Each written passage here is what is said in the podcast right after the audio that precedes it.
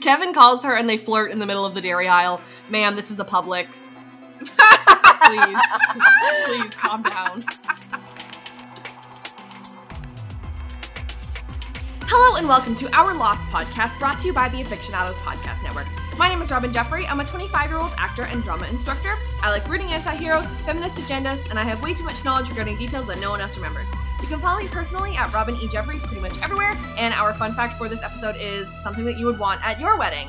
And um, I I feel like I've put a lot of thought into like how I would want to look at my wedding. Like I would like I've put a lot of thought into like the dress and stuff. Yes. I don't know how much I've put into like the like decor of it, you know? And so that's what I'm like trying to Interesting. think of is like I know that like themed tables are like really tacky now, Mhm. but I still like it. And I wouldn't want it to be like so themed that it was like completely out of left field Okay. you know um like so for example i've seen weddings in which there are uh like each table is a disney movie and like that's really cute when you're just looking at the table but when you're looking at all of the tables in general you're like wow that's a lot of what it is Ah, yeah, yeah, yeah, yeah. yeah. so i'm like i wonder if i could like have themed tables but like the overarching theme Is like film.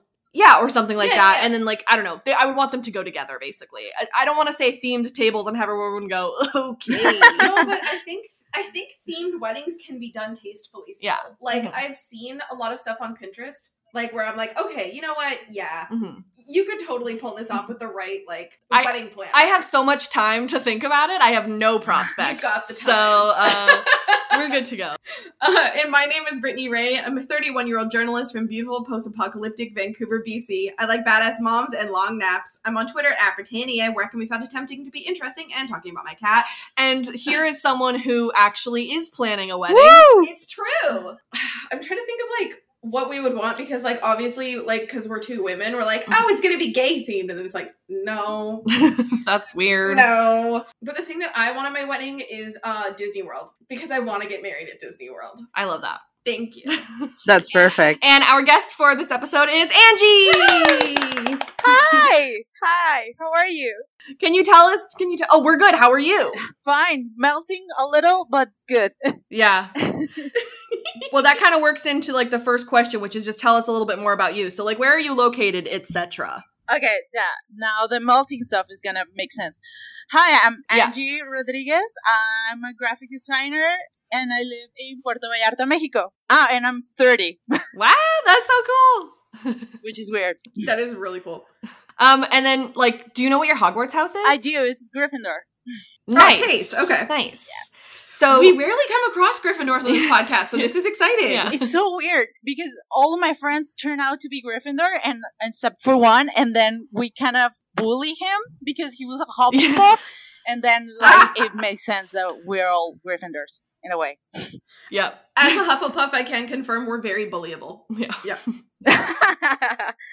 As a Slytherin, I can confirm they're very bullying. I hate you. so, who are some of your favorite characters on this show? Okay. Uh my favorite above all is Kate for sure.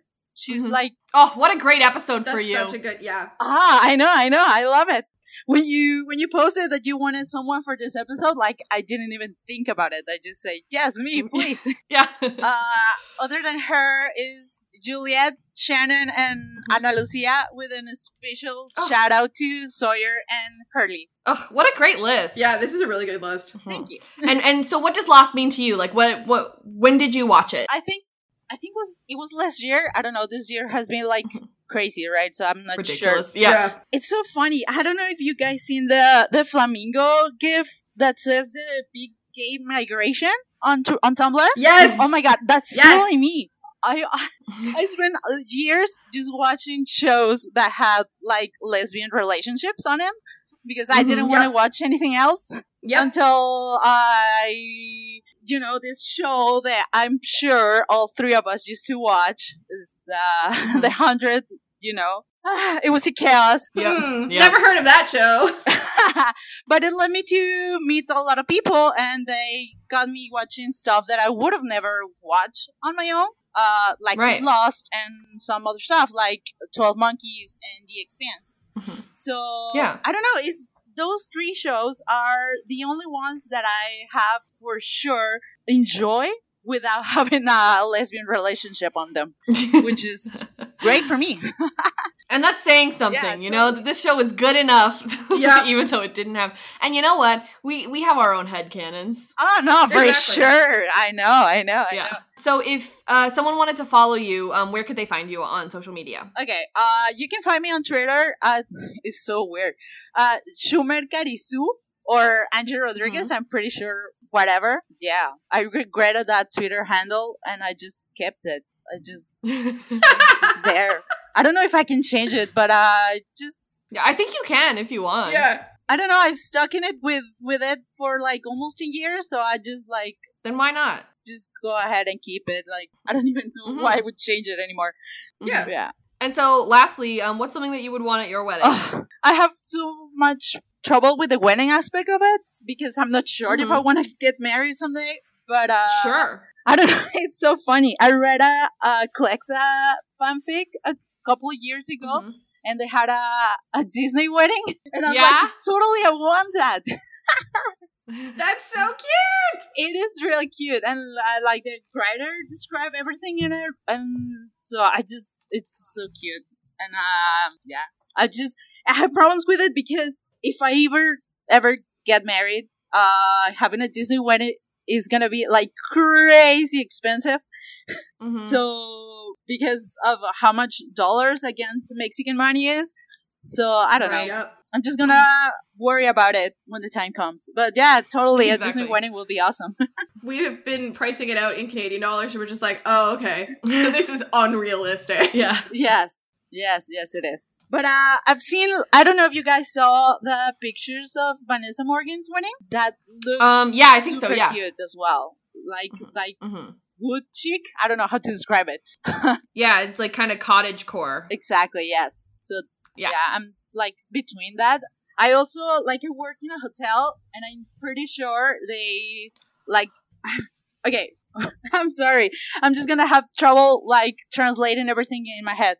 Uh, That's all Dude, right. you know what? You're way smarter than both of us. I you can't. speak I two can. languages, we speak one. Like, You take do your your thing. time. Thank you. Because I, I've seen there's really easy dual, like at or in a, ho- at a hotel. So I might Mm-hmm. do that as well. I I respect love that. hotels. Yeah. And there's a hotel in this episode.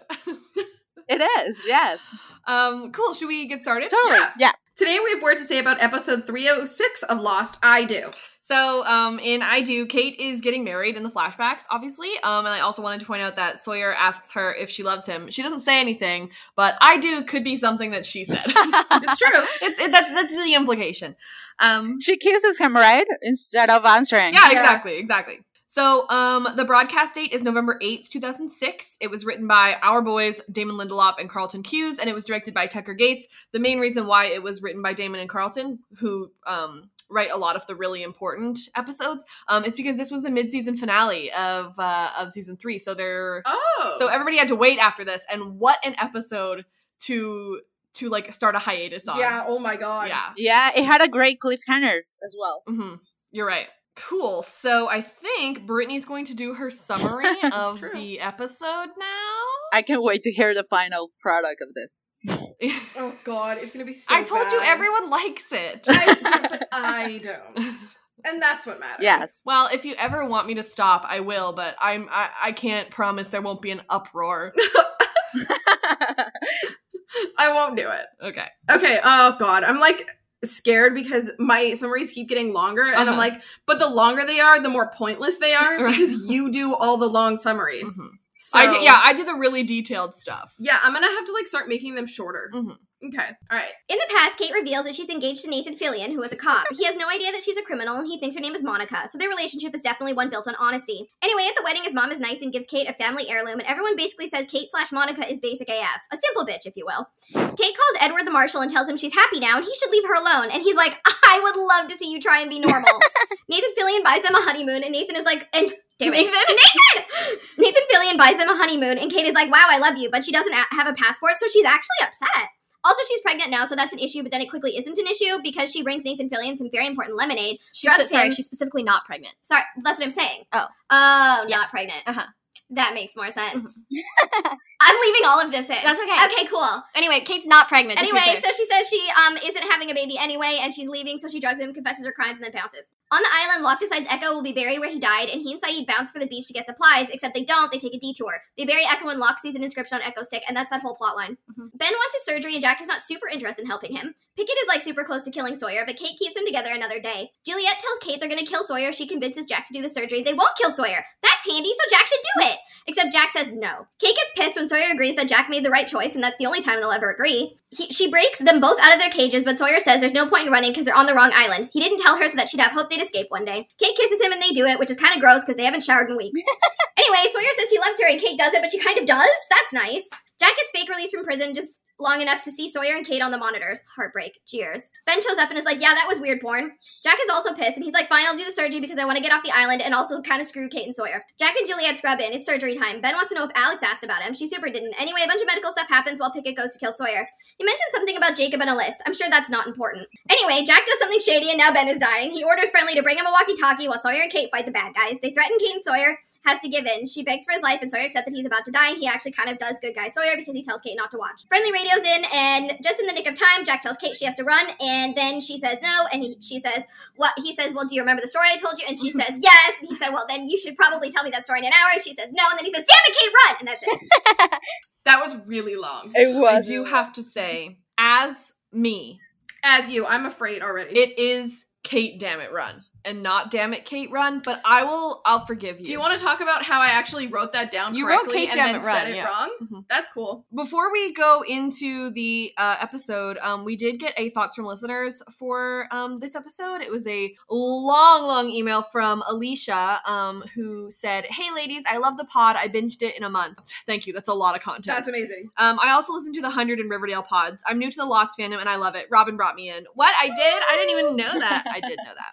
Um, Robin already knows this, and we talk on Tumblr. Since episode one, I've been a Sawyer fan. I love that book slash pop culture nerd. I ship Skate, Joyer, Charlie and Claire, Desmond and Penny. I'm interested to see how Juliet and Sawyer will come about. We've already talked about that on the podcast. That that that ends up happening. Mhm. Um, uh, since right now where I'm at in the show, where which is about halfway through season three, Sawyer only has eyes for Kate, who is so worried about Jack. But I'm also picking up Jack Juliet vibes. Am I the only one? You're not the only You're one. not the only one. Um, I know Sawyer and Juliet happened. As of right now, I don't ship it only because they've had four interactions and half of them have been hostile, um, which is a good point. Fair enough. Uh, so she went into um, a lot of the different scenes of the episode, and I pulled out some of my favorite points from there, and I like put them in with my notes. So okay. um, if you guys just just know that at some points I will be like Alicia said, and and that's basically what's happening here. Cool. Um, yeah. So we're first going to start with the lock stuff, which literally is only three scenes long, I think. Um, so we'll get that over with real quick. Oh, the other thing that I wanted to mention before we start is that there was a commentary for this episode. So I listened to the um, episode commentary. It was uh, Josh and Evie, and then Carlton as well. Um, and I pulled out a whole bunch of quotes from that because I wouldn't usually take that much, but Evangeline Lilly put so much thought into her character Yeah. which I, you know, respect and I probably would too if I were her, but um, she really puts it into words in a really beautiful way. So I did pull out a bunch of quotes. Um, so yeah, that- that's what a lot of this is going to be. Uh, all right, let me find the first scene with Locke. All right, here we go. So Locke is still with Saeed, Desmond, Nikki, and Paolo. They've covered up Echo's body and are planning on burying it here instead of Boone Hill. Locke tells everyone to stay while he goes back to get shovels. Saeed insists on going with him. So a fun fact about this already is that Echo's body was a double, of course, because Adewale was like, "Peace out, I'm I'm out of here," because Yeah. he he had to go. Um, so that was a double of another um, giant person. um, so Locke takes It's a great. It's a great way to describe him. Exactly. Yeah, just exactly. massive. Yeah. Um, so Locke takes the cross necklace and um it seems like they're like, Are you are you, are we gonna carry him back? And I'm like, Can you? Yeah. Do you have that capability? I'm like, I know that it was because Locke was like, we should like he had his own reasons to not bury Locke or Echo back at the beach, but also I'm like, is it because you're lazy? Is it because you can't carry him? It's okay if it Is is. it because he's like a thousand pounds heavy, right? Exactly. Like, it's okay to be honest. Yeah. Just say it. Um, so they're like, we're just gonna bury him here because it's gonna be a bummer for everybody. Okay, but do you guys think that Echo would prefer to be buried here versus on Boone Hill? I think he would not want to be buried there at all. Yeah, Uh, at, at Boone Hill, you mean? No, like where he was buried. Yeah. Like, I, I I don't know how I feel about that. Wouldn't you think like I, I can't remember like did something happen to the church already? To the church he was building with with Charlie? Um, so Locke, I I I'm spacing out. like, I don't think he dismantled it. I don't think he dismantled it, but he um built his um sweat lodge Oh, okay, yes, yes, yes, ah, yeah. beside it. Oh right. Um, so I don't think there's an issue. Maybe he would like to be like near there because I mean he did spend a lot of time building that thing or like hmm I don't know.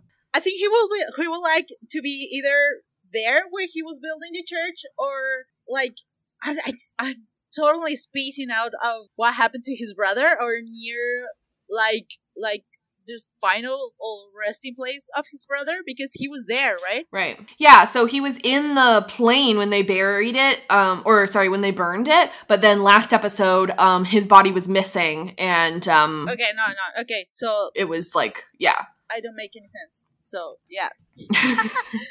M- My thing is that I I just think it's weird that Locke is like the only reason that Echo is being buried here is because it would make everybody else upset. You know, like we don't need another funeral. I'm like, I guess, But I guess he Echo- deserves dignity in his Exact- death. Yeah, I don't like. My problem is that like if it was if it had been Claire, would we have taken Claire back to Boone Hill, Exactly. or would we have not? Because it would have been a bummer. You know what I exactly. mean? So I don't really like love that um that decision, but I guess I understand why it was made narratively. Yeah, it makes sense.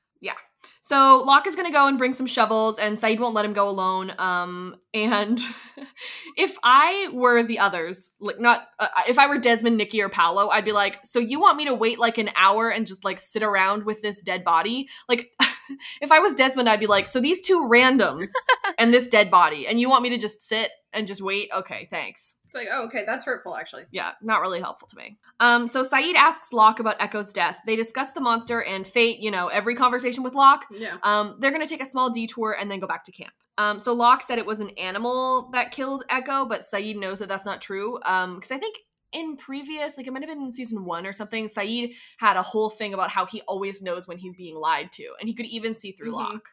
Mm-hmm. So it's interesting because as soon as Saeed is like, um, I don't think that's true, Locke totally just out and tells him. Well, that's what I think is like fascinating. Is like I think I think it was a test. Mhm. He was seeing like, can I lie to Saeed? And Saeed was like, bitch, no, I'm Saeed. Hello, I was literally an interrogator. Mm-hmm. I'm the one person you can't lie to. Yeah. I think it, it was also like Locke testing Said, like to see what he would say when he said Mhm. the word. Ooh, yeah. Yeah, you know, I, did he use monster? He uses monster, Mhm. right? So to see to get a reaction from him. Right. That's a Locke good says point. that everybody else calls it the monster, and Saeed's like, okay, it's interesting that you don't consider it a monster. Uh huh. Exactly. That he has like a like a I don't want to call it like like a bitch resting face. Like Mhm. He kind of does though. No, you're totally right. So what killed Echo? Folks back at the beach call it the monster. I don't really have a name for it. You don't believe in monsters. I believe in what I can see. But obviously you have. So why don't you tell me what you think it is? Might be what brought us here. So you believe that this monster decided that Echo was meant to die? I believe Echo died for a reason. I just don't know what it is yet. Is that why you lied? We're not headed back towards the camp, are we, John? Sure we are. Just need to take a little detour first. Locke's like, "Do you not believe in the monster?" And Saeed says he believes in what he- he can see, um, but obviously Locke has seen it. And um, Locke says that he thinks that the monster brought them all here. And I don't want to comment on if that's correct or not. Um, Spoiler. But he says that he believes that that Echo died for a reason, and um, they are actually going to camp. He wasn't lying about that, but they are going to go somewhere else first. And remind me, do we find out where they went anytime soon? We found out this episode they went to uh, get his stick. Oh, I didn't know that that's what they were doing. Yeah, because later they come back and they say, "We went and got your stick."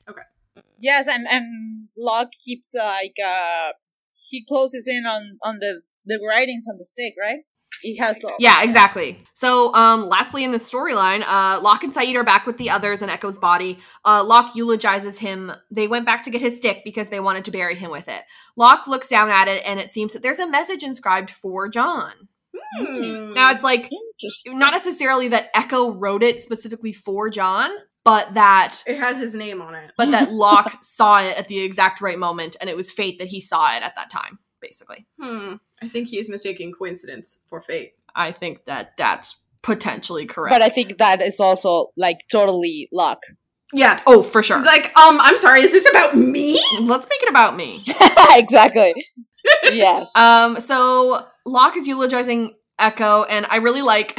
I noticed this when we were rewatching the episode last night, but he says "heck" instead of "hell" because because Echo's a man of God, and I guess he just didn't want to say "hell" during Echo's eulogy, and I thought that was really sweet. He was like, "Where the heck?" or like "What the heck?" or something like that. It was really cute. That's really sweet. Yeah. Really considerate of him. hmm hmm Um, so he and Saeed went to go get the stick so that they could be buried together. And he says, Rest in peace, Mr. Echo, and thank you for helping me find my. And then he gets cut off. So, what do you guys think he was going to say? Helping me find my way? Helping me find my purpose? What, like, if you could guess, what would you think he was trying to say that Echo helped him find? I'm a bit. to- I think purpose because he did help Mhm. him Yeah. guy like uh, like I I'm totally blah, blah, blah. like he guided him through through in some way right like he helped him Yeah. Mm-hmm. and I I'm so sorry for this. Ugh. No, it's totally okay. It's fine. I know exactly what you're saying. It Yeah. makes sense. Okay, great. It's kind of like like Echo became Locke's spiritual advisor in a way. Yeah. Yes. Like I'm So- not sure how the name of the the Pinocchio. Like he has a cricket. I don't know how do you call him in Yeah. English, Jiminy! Jiminy Cricket. but this like I like that. you know who I'm talking about, right? Absolutely. awesome. So the thing that it says on the stick is lift up your eyes and look north and it says John 305. And alas 305 was last episode. This is 306. Aw, man. Um, but there were some uh, fun facts about it on um, Lostpedia because I don't know anything about Bible verses and so I went to people who do know on Lostpedia. Um so it's interesting because lift up your eyes and look north is not John 305, it's Genesis 13:14 and this is what it said on Lostpedia about it. Interestingly, this is only a partial quote that misrepresents the scripture and gives a new meaning to the text. This adaptation of the text strongly lends itself to the theory that Mr. Echo is writing specifically to John Locke. The original scripture leads or the original scripture reads, "The Lord said to Abram after Lot had parted from him, lift up your eyes from where you are and look north and south, east and west." The omission of the other directions clearly serves the purpose of directing John Locke somewhere. Interesting. So it really was a message meant for him. Yeah, I guess so. I don't know if that was like f- like I guess I don't know if that's what Echo would, was meaning, but definitely that was a message for him. Fascinating. Um, and then so then I looked up John 305. Um, it says, firstly, it's important to note the non-standardized referencing used here. This should have been written John 35. Instead, it was writ- it was written 305. Um, the fact that Mr. Echo had has chosen to do otherwise is revealed to be significant. Perhaps this is meant to symbolize a revelation or a vision from Mr. Echo. The people on Lostpedia are smarter than me. So they're, I smart- don't know. they're smarter than all of us. Yeah. But um, if anybody who knows things about Bibles uh, has more to add, please let us know. Oh yeah, the next note that I wrote is just that there are so much on the page on the Lostpedia page for Echo Stick, and I don't know things about it, uh, like a lot about religion. So if you're interested, go on Lostpedia because there is like like that page is giant to talk about like all the things that people have seen on Echo Stick. Okay. So yeah, that's that storyline. That I know. I'm, I don't want to bring it back to the hundred, but that sick reminds me so much of Clark's. It was her gun, right? At, at the end of season Clark's four. gun. oh right, Yes. yeah, and just like remembering um the people that you love. Yeah, cool. Well, that's Sorry. that storyline. No, No, no, no. it's no, a- we're no, laughing I'm that storyline short. You're right. yeah exactly like um, for the past uh what was the last episode that i think it was 304 where there was a desmond storyline that just had like three scenes in it as well Yeah. um they're like more important things are happening in this episode uh cool so let's move on to um the island i guess Remember when Clark had a gun that was like inscribed with like the people who she loved most, and then the show was just like, but we'll never bring that up. Ugh, Yeah. I know, I was just like, what? but and those relationships mean nothing Literally. Ah, that show. yep all right so kate wakes up to sawyer throwing rocks she asks him to get her a fish biscuit but he seems really despondent about it um, i just wanted to say that throwing those rocks it was pretty inconsiderate kate is sleeping But it's so Sawyer do that. yeah. Did he just wake her up to bug her? It's so Sawyer to do that. Like Yeah, he's so bored. yeah, exactly. In Alicia's email, she said that it reminded her of Jack sitting in the corner of his cell as well, which I really liked. Yeah, they're both pretty restless, hey? Uh-huh. She wants a fish biscuit, and he's like, okay, and he just doesn't get it for her. and then I've got a quote from Evie in the um, commentary, uh, the first of many. Okay. Um, this is what Evie said. We were playing scenes more intimate than anything we'd done on this show before, and yet we had to play them from a physical proximity that was so far away. So we were projecting intimacy across a yard, oh my god. which is so di- which is difficult as an actor, but but really really interesting visually. Yes. Yeah, because they're not only separated by the space between the cages, but also like the the bars as well. Yeah. I like I like that concept that um, even though they seem to be getting closer emotionally, they're not getting any closer physically until this episode. Like when I mean, she's gotten out of her cage before, but you know they're they're a little closer. This yeah, I would say that this is probably you can say that for sure. yeah yeah. Um, so I really like that. Um, Jack checks out Ben's x rays and paperwork. He tells Ben how close he is to being inoperable. Ben is ready to go into surgery whenever, but Jack isn't actually planning on doing it. um, He's like, oh, that's awkward. I wasn't. Mm. Yeah. Um, He asks if Juliet took the blood, blood test, and Juliet made the notations, and she said that she did, so that means he knows that he can trust not necessarily the others, but he can trust what the page says.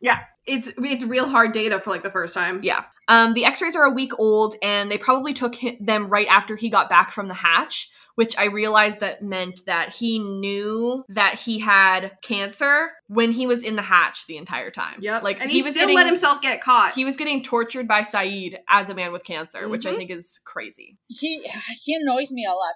But uh yeah, like he knew like he was gonna get like I, I feel like he knew he was gonna get better, you know? Like he doesn't make a move without like Yeah. yeah. Yeah. Oh, he had faith in the island for sure. thinking about it like a thousand times. hmm Um, so he says he's borderline inoperable, and he asks if the operating room is like good to go and fully equipped, and they said yeah. And I'm like, okay, are we forgetting like a couple episodes ago when the crash cart was just not working and the defibrillator was just Oh not my working? God. Like fully equipped, e- fully equipped, except for that stuff. Like what else is broken? I'm just a little worried about that. I didn't even think about that. Mhm. That would make a really interesting surgery for sure. exactly. Exactly. They'd be like scalpel, and they'd be like, huh? Mm-hmm. Sorry, ours is it's too dull. You'd be like, you have anesthetic, right? And they're like, what? I just have this knife. Can you work with this? Yeah. good luck. You're a really good spinal surgeon, right? Can you do this with a butter knife? Exactly. Just wondering. No? Okay. so he says, You need to be in surgery yesterday, which kind of reminds me, it might be a little bit of a parallel to the season one, like near the end of season one, when um, Dr. Arzd was like, uh, they were like, okay, Arzd, when do we need to be out on the water with our raft to like um, stay away from typhoon season and hurricane season? And Arzd says, yesterday. Yeah, Yes. So that kind of felt like a little bit of a parallel potentially. I like that. Ben says, "Okay, yep, I'm totally ready to do it." And Jack's like, "Oh, I just wanted to give you the information. Uh, no, He's like, I just kind of wanted to see what would happen when I told you that you were gonna die. yeah, and, it this was is how worth it's it. gonna happen." Lol, you Um, lying. He says, "You like you promise to let me go afterwards, but I don't trust you, so no." Exactly. And you know, then the next question is, well, what changes later? Because he does trust them to let him go later. And the thing that changes is that he sees Sawyer and Kate. Yep. Yep, yep. So he says he doesn't trust Juliet either, and um, he knows that either way, if he kills Ben like Juliet asked him to last episode, he'll still be in big trouble. And he just he doesn't trust Juliet to save him. There's th- he's literally between a rock and a hard place. There's no saving him at this point. Mm. So it's like, okay, so what do I do? Yeah. save the other two. Juliet tries to convince him, but not even Juliet can convince him. Also, because because last episode Ben was like, "Hey, didn't you notice that your entire relationship with Juliet is manufactured?" And now he's like, "Okay, well, you just ruined my trust with Juliet, but good job." yeah, like you want me to trust her, but also you told me not to trust her. So which is it, bud? yeah, All right then. Whatever you need, it's yours. I'm ready. No, I think you misunderstood me. I didn't say I was gonna do it. I just wanted you to understand how you're gonna die.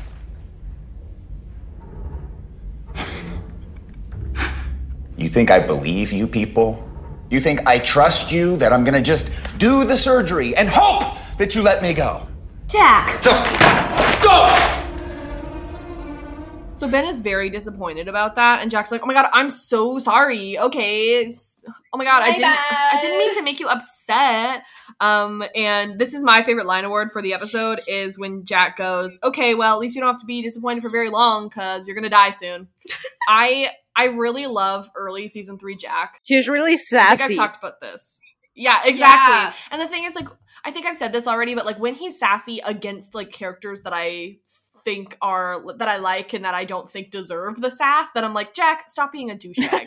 but when he's like being mean to like Ben, I'm like, get her, Jade. Exactly. yeah. Um, I just love that line, so I, had to choose that one. Even though there is another line in this episode that's just as iconic. Well, there's several iconic lines in this episode All right. including Kate Dammit Run and Taco Night. I don't do, Do taco, taco night. night. I have a I have a question with Taco Night, but continue. Yeah.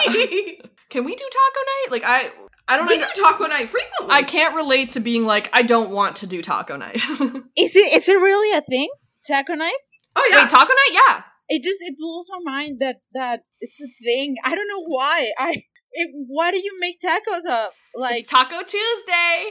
just beef and or, or It's what? like- I just, it's like a phenomenon, especially in America. They'll have like what Robin just said, which is Taco Tuesday, which is like there'll be like specials where you do nothing but eat tacos. Mhm. ah, it's just. I'm sorry. I'm sorry because I know a lot of people from America is are gonna listen to this, and it's just it's so stupid. no, it's so interesting to to like hear from people around the world like we have from this podcast and I think that's so cool. It's just And also, like, I think it's totally fair to think it's stupid because it is like a bastardization of like food, like from where you live Yeah. and where you're from. yeah, I know because I mean I eat tacos with everything. Like Yeah. like you don't need to like I don't know. It's it's just I find it so weird that it's a thing because it's not on this just on this show. It's like on multiple shows and on TVs and movies and everywhere. And I just Mm-hmm. Mhm. it's just weird. I think it's very fair to find that weird. Yeah. I'm trying to think of something that could be equivalent for just like basic white women like us. Uh, what's like a good equivalent? Oh my God. You're like what? Pumpkin spice season? No, no, no, no. There's like uh, meatloaf. Meatloaf? Yeah, Meatloaf? meatloaf. My mom would have like meatloaf night. and She would love preparing meatloaf. Oh, my mom makes a lot of casseroles. Oh, ca- oh, casseroles for sure. Yeah. Okay. That's pretty white. Yeah. I'm I'm trying to think about what I actually eat for dinner. Uh Yeah. but it's basically it's just gonna sound like a cliche but i really do eat tacos at least three or four nights a week Well, there you I go. love your life so much.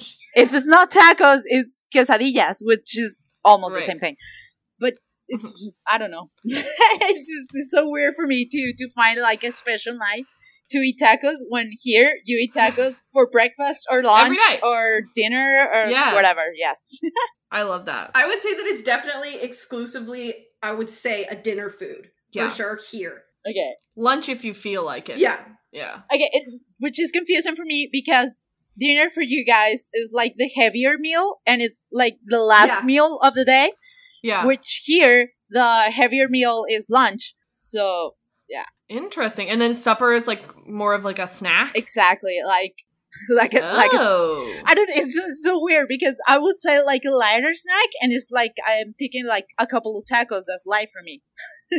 right. Oh, sure. Yeah. Yeah. That actually sounds more efficient, hmm like for your digestion. Yeah. yeah. I don't know. It's just weird. And when I'm when I'm in the states or or even in Canada, with the few times I've been there, like Yeah. because I go with so so little money, I just eat like like so like a, like a tiny bits through the day. So it's just Mhm. the concept of breakfast, lunch, and dinner doesn't exist. That's so cool. Also, like, that's fair because everything here is stupidly expensive. Oh my god! And don't get me started on that because uh Yeah. yeah, I have to save Yeah. like for unity days. I had to save like a year for me to go in a way that was comfortable, Mhm. and I couldn't Yeah. stay at the the Pinnacle Hotel because it was crazy expensive. Right. Yeah. Oh, Vancouver's ridiculous. Yeah, but it's so lovely there. I I really really enjoy the, the couple of times I've been there. I just I love the Mhm. weather there. It's pretty rainy right now. I prefer this to where we come from though, because where we come from It's is just like snow everywhere. minus forty, like winters. Whoa. I've never seen snow before, so uh, just the concept of, of cold is crazy for me. yeah, Yeah. I wouldn't recommend snow, just yeah. for the record. I don't care for it. Personally. No. Well, prob- probably I'm just excited about it because I've never seen it, Yeah. only like from far away. And we, when I was in Mhm. Boston a couple of years ago, I was like, okay, that the pronostic is says that it's gonna snow, but it snowed like a day before I got there, so all I got was Oh. ice. slush. Yes. Not not Yeah, even yeah. slush Uh. because I, I had to go and touch it, right?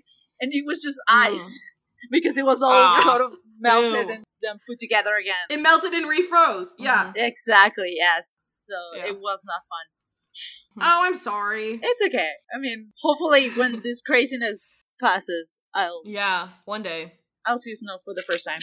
Yes. Exactly. Yes. Okay. Should we go back on track? All right. Yeah. I- Let's go back in. All of us yeah. are like really distracted.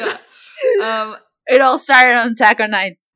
so, uh, so Danny shows up and says that Kate has to go to work now, but Sawyer doesn't, and Kate refuses to go without Sawyer. So now they both have to work. Thanks, Kate. So, yeah, thanks so much. Um, so basically, the the scene before this one is flashbacks, and she's you know telling Kevin that she loves him, and he's telling her that that he loves her. And so I'm like, oh, are these flashbacks because she loves Sawyer and is remembering the last time that she was in love? I'm just gonna just let me have this, you know. I can. You can have Mhm. this. However, I think that's valid. I think that Totally. Sawyer is very different from Kevin. I I think Kevin is more like Jack because they both have like jobs like that, you know, jobs that people make procedural television about. That's very fair. but he's also he's also a lot less like Jack because Jack is so angsty and it seems like Kevin's just real wholesome, you know? Yeah. So it's like I wonder who who Kate is. Like it's just interesting that her type was Kevin enough to marry him and now her other two love interests are Sawyer and Jack who are both quite different from Kevin. I would say Sawyer is much more different from Kevin than Jack is. Yeah. I think it like Sawyer and, and Jack are like the opposites of each other, and Kevin just Yeah. lands in the middle. Mi- middle. Mhm. I'm sorry, and uh, and I don't think like she settles kind of because she's been on the run for so long, and she finds someone who was grounded and who was Mhm. stable. And I don't like the word settle, but Yeah. No, I know exactly what you mean though. Yeah. Yeah. I think it's interesting because uh, we've talked uh before about um like the concept of Jack and Sawyer and what Kate wants from her life and what she is actually, like who she actually is. And I think Evangeline Lilly uh like talks about that a little bit in the commentary and I think I pulled something out like that, but it's just interesting that like if she sees Jack as an ideal and Sawyer as more of something that she already has, like where does Kevin fall? I feel like Kevin is just like because she had a taste of something that Jack could potentially give her and she didn't like it. you know? Exactly. She said she doesn't want to be a housewife. She doesn't want to be normal. Mhm. She that's why I think if you were going to like pit the ships against each other, Skate is more complementary in sort of what Kate craves, Mhm. but I don't know if Skate is what Kate needs. Right. right, that makes sense. I agree. Yes, Depends on where she is cuz on the Yeah. island Skate could kind of work, Yeah, but off the island they would be they'd destroy each other. Mhm. I agree. yes, totally. Um, so Kate has to work, but Sawyer doesn't, and the reason why they're being separated is because Danny is fully just going to kill Sawyer. Like, And he's not very subtle about it. He's not. So Kate like refuses to let him go, um, but Sawyer doesn't seem to care that much because what? Because he knows that there's no way to escape. I don't know, but he's being really like melancholy. I think that he kind of doesn't think that it'll happen. Mhm. He's like, I'm, they're not actually going to kill me. They need me. And I'm like, Right. oh, buddy, you're an idiot. Well, it's just weird also that Danny seems so chill about it. Like it seems like he's trying to like put Kate off the trail. He's like, well, yeah, he just has a day off. Oh, yeah. he's he, he's he's been like a little kid, like you know, with the whole throwing rocks against the thing, Yeah. and yeah, Like, yeah. okay, I'm just gonna do that because you're telling me to do it, but I don't want to. Mm-hmm. You know, he's like doing like a mini tantrum of some sort of. yeah. And like Danny's like, what? This is a good thing. It's nice for him that he gets the day off. Exactly. Oh my god, it totally is a mini tantrum. So she says that he breaks the rocks and she hauls them, but it's weird because in Glass Ballerina it was the opposite. like sh- she she's the like she's the one who breaks the rocks and he's the one who is hauling them in Glass Ballerina, but whatever. Um she I mean, now basically they both have to work, so Sawyer's like thanks. I mean, if you're gonna put Evangeline Lily in a sh- Mhm. sleeveless shirt, I'm fine with it. Whatever she's doing. yeah, then you know what that is okay. Yeah, you know what? Just make it happen. It's cool. Yeah. exactly. So they work at the quarry and an alarm goes off for a compound breach. Alex tries to break them out. She shows up wielding her slingshot and demands to know where Carl is. As she's being escorted away, she tells Kate that Sawyer is going to be killed like Cl- Carl was. Yikes. I I know it's like a, a really serious scene, but I, I I found it really funny the first time I saw it when she came all like being a badass with just like a yeah. I don't know how you say it. I don't know how you call that thing she has. Be- I know the name A slingshot. slingshot. Okay, okay, because I know the name in Spanish, but I'm not gonna say that. So I, I Right. thought it was really, really funny. Like, here, take me seriously. I'm just gonna throw a rock at you. This is the only weapon I know how to exactly. use. Yeah. Wait, what's the name in Spanish? Uh, resortera. Which? Ah. That sounds so much better. What, how do you say the name was? it's a sling. slingshot. Yeah, slingshot. So basically, like it's shooting something and And then then a it's sling. And it's like, okay, yeah. in a sling so like the thing that like comes back is that kind of how it works in in spanish that's like two words put together Uh, sort of because because if you translate the the word is I'm trying to think. Wait, what is the thing that mattress have inside? How how's you how do you call that? Strings? Uh, spring. Spring. Okay, yeah. Yeah. Basically, that's like the like the translation of it. So it that's so that totally makes Yeah. sense Yeah. all right that's cool Yeah.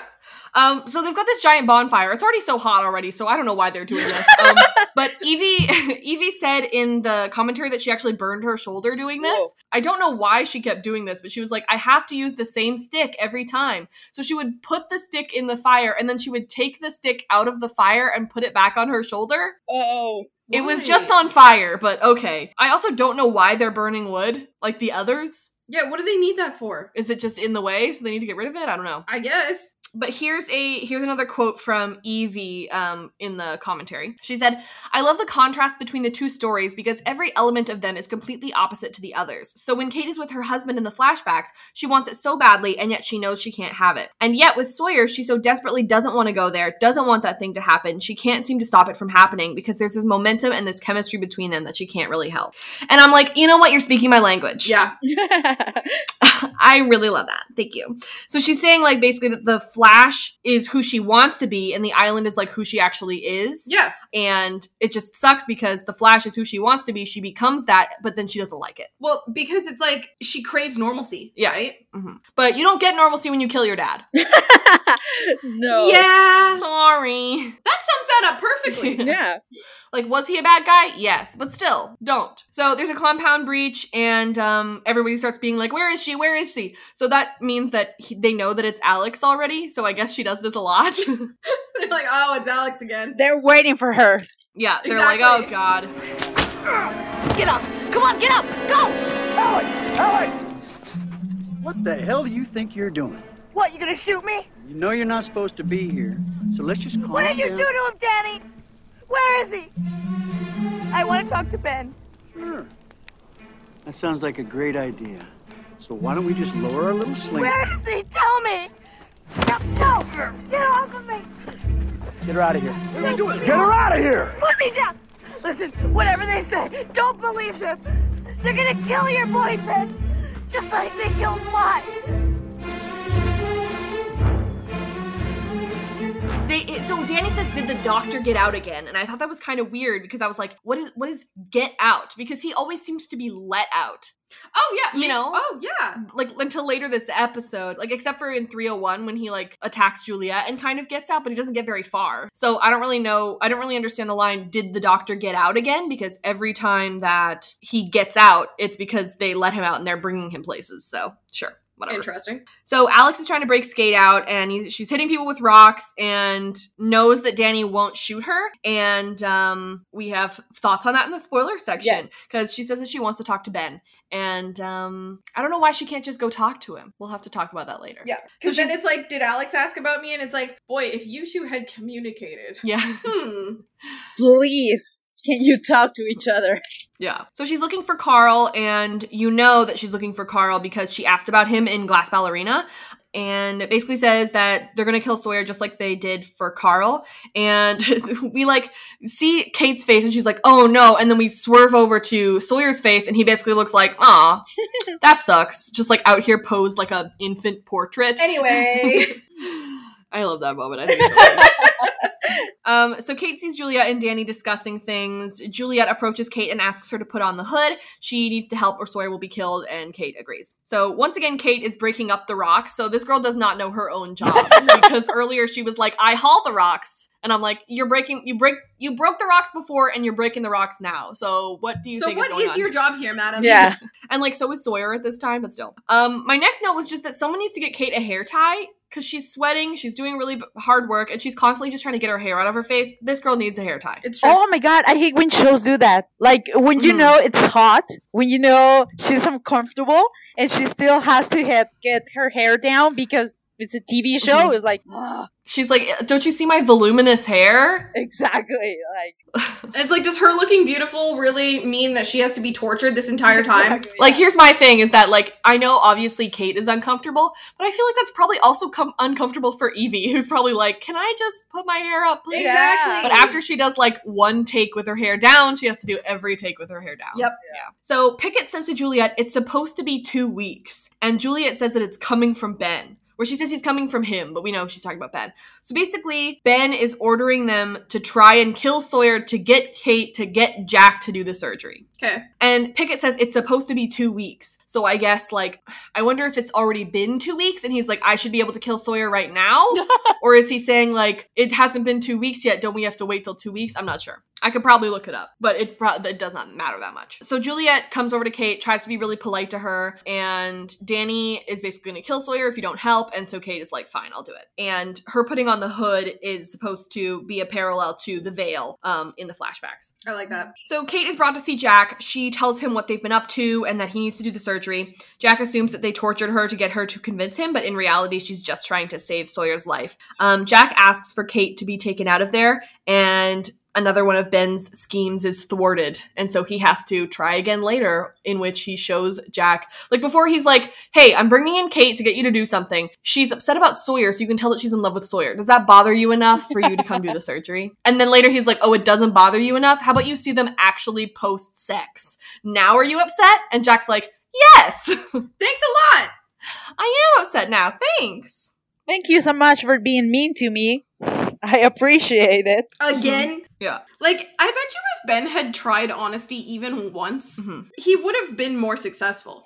That's the thing is I think last episode he he was as honest as he possibly could be and at that point he had n- been dishonest for so long that Jack just wasn't interested in listening to it. I Yeah. think potentially if he had been honest from the start then it could have worked, but like there's no convincing him now at this point. You know, he Yeah, had to be you're right. super manipulative. Yeah. Um, so they touched the glass, and Evie um, had another thought in the commentary. She said, The cages are a clear barrier, but the glass is invisible and it distorts things, and it gives you an implied sense of intimacy that isn't actually there. Mm. Oh. So, first of all, like the cages, they're not close to each other, but they're like, they're, but they're still figuring it out. And then with Jack, they are right next to each other, but they're, this barrier in between them is distorting things. So they might as well not be there at all. Exactly. And so then you're like, wow, that's already a great point. And then she goes on, that's totally the story of Kate's life with anyone she tries to get close to, even including her mother, which is so tragic that she doesn't seem to ever really be able to connect or be the one or be one with other human beings. I think she's a really a tortured soul because of that. No, Oh. And I'm like, Aw. geez, Evie, how much how much thought did you put into it before you came onto this uh, commentary? that I- was a lot of what it was. I know, I appreciate that. Yeah. yeah, it makes it makes a lot of sense for his for her whole storyline. And like here we are putting all of this thought into this show and into these characters and it's just nice to hear that all of it was done on purpose Yeah. and that we weren't we're not putting too much thought into it. Yes. It makes that the whole experience of the show like much much greater. Is that a does that Yeah. make sense? Exactly. It, it wasn't an accident. Exactly. Yeah. So Juliet just has to like stand there awkwardly, and Jack's like, "Can you go?" and Juliet's like, "Oh, tr- sure, yeah, true, bye." But they have surveillance, so- so I guess it doesn't matter. Kate tells him that they're both doing okay, and they're together in the cages. Um, last night when we were rewatching, uh, it was me and Brittany, and then also Sam was watching with us, and sh- we said, "Oh yeah, Sawyer's also in a cage," and Sam was like, "Oh, Sawyer is in so many cages. He's in many cages in many ways." Yep. But I think that potentially hearing, oh, we're in a cage is probably worse in Jack's mind, you know, because their cages are actually pretty large. But like if somebody said, oh, I'm being kept in a cage, I'm thinking like we all watched The 100 in Mount Weather. Tiny baby cage. Like Monty and Harper were in season two were put in those cages and like and, and Echo and Bellamy and they like could couldn't even stand up. But I think it's it's like Mm-mm, you know, and so I, I wonder if that's what Jack thought. it's like wars in a way as well because they are out in the open. I mean, they have Mm-hmm. they have no protection against the weather, which I guess Right, is the only rain. rain. But still, like it, it has to be like the purpose of pu- putting them in there, right? And no protection against the weather and all. Well, you're right. Also, like, I mean, they're in giant metal cages. It seems like maybe if lightning occurred, bad things would happen. Mm. So, I really like the use of reflection in this scene because of the glass. I wanted to give props to the director of photography for this episode because of the reflections. I thought it was really cool. They've been put to work, but they don't know what they're working on. I know what they're working on, and we can talk about that in the spoiler section. So, he asks, Did they hurt you? and she just starts to cry, which obviously is an answer in itself. And obviously, you know, we've mostly seen them hurt Sawyer. We haven't really seen her get hurt. She's really just been roughed up a little bit, but it seemed like something really bad happened during 301 that we didn't get to see. Mm, I think it's I think it's like uh it's sort of like a trope with like with female characters that are supposed to be like these amazing women super strong, but like with someone who they are close to, they break down. I think this Mhm. like so much has happened to Kate, uh, not only in season three, but all the other T seasons that she just she just breaks because she knows she doesn't know she's being watched, so she's she's just with Jack. So I think she just just lets everything go. Right, and she she must be so she's so relieved to see him. Exactly. Yes. That like she's just filled with emotion about it, and and it's not even that she's been like hurt physically, like it's just, it's been mentally draining, obviously, of course. Exactly. Yes. I think that she did get like a hurt a little bit, but probably not in the way that Jack thinks. Like a lot of the things that Kate's saying, we know what the truth is, Yep. but Jack is hearing it for the first time. And so he's automatically thinking it's worse than it is. So when he hears cages, he probably thinks they're smaller than they are. And when he says, Did they hurt you? and she just starts crying, he thinks, My girlfriend's being tortured. Yep. I'm very angry when in reality she's just being kept in a cage, which is also bad, but probably not as bad as he thinks. Kate, hey. Hey, it's gonna it's gonna be alright. It's gonna Jack, you have to do it. This thing that they told you to do, this operation. She said that if you do it, then that they would. What did they do to you? What did they do to you? Nothing. How did they get you to ask me? Jack, what did they please, offer you? Nothing. Then what are you doing here? They're gonna kill Sawyer.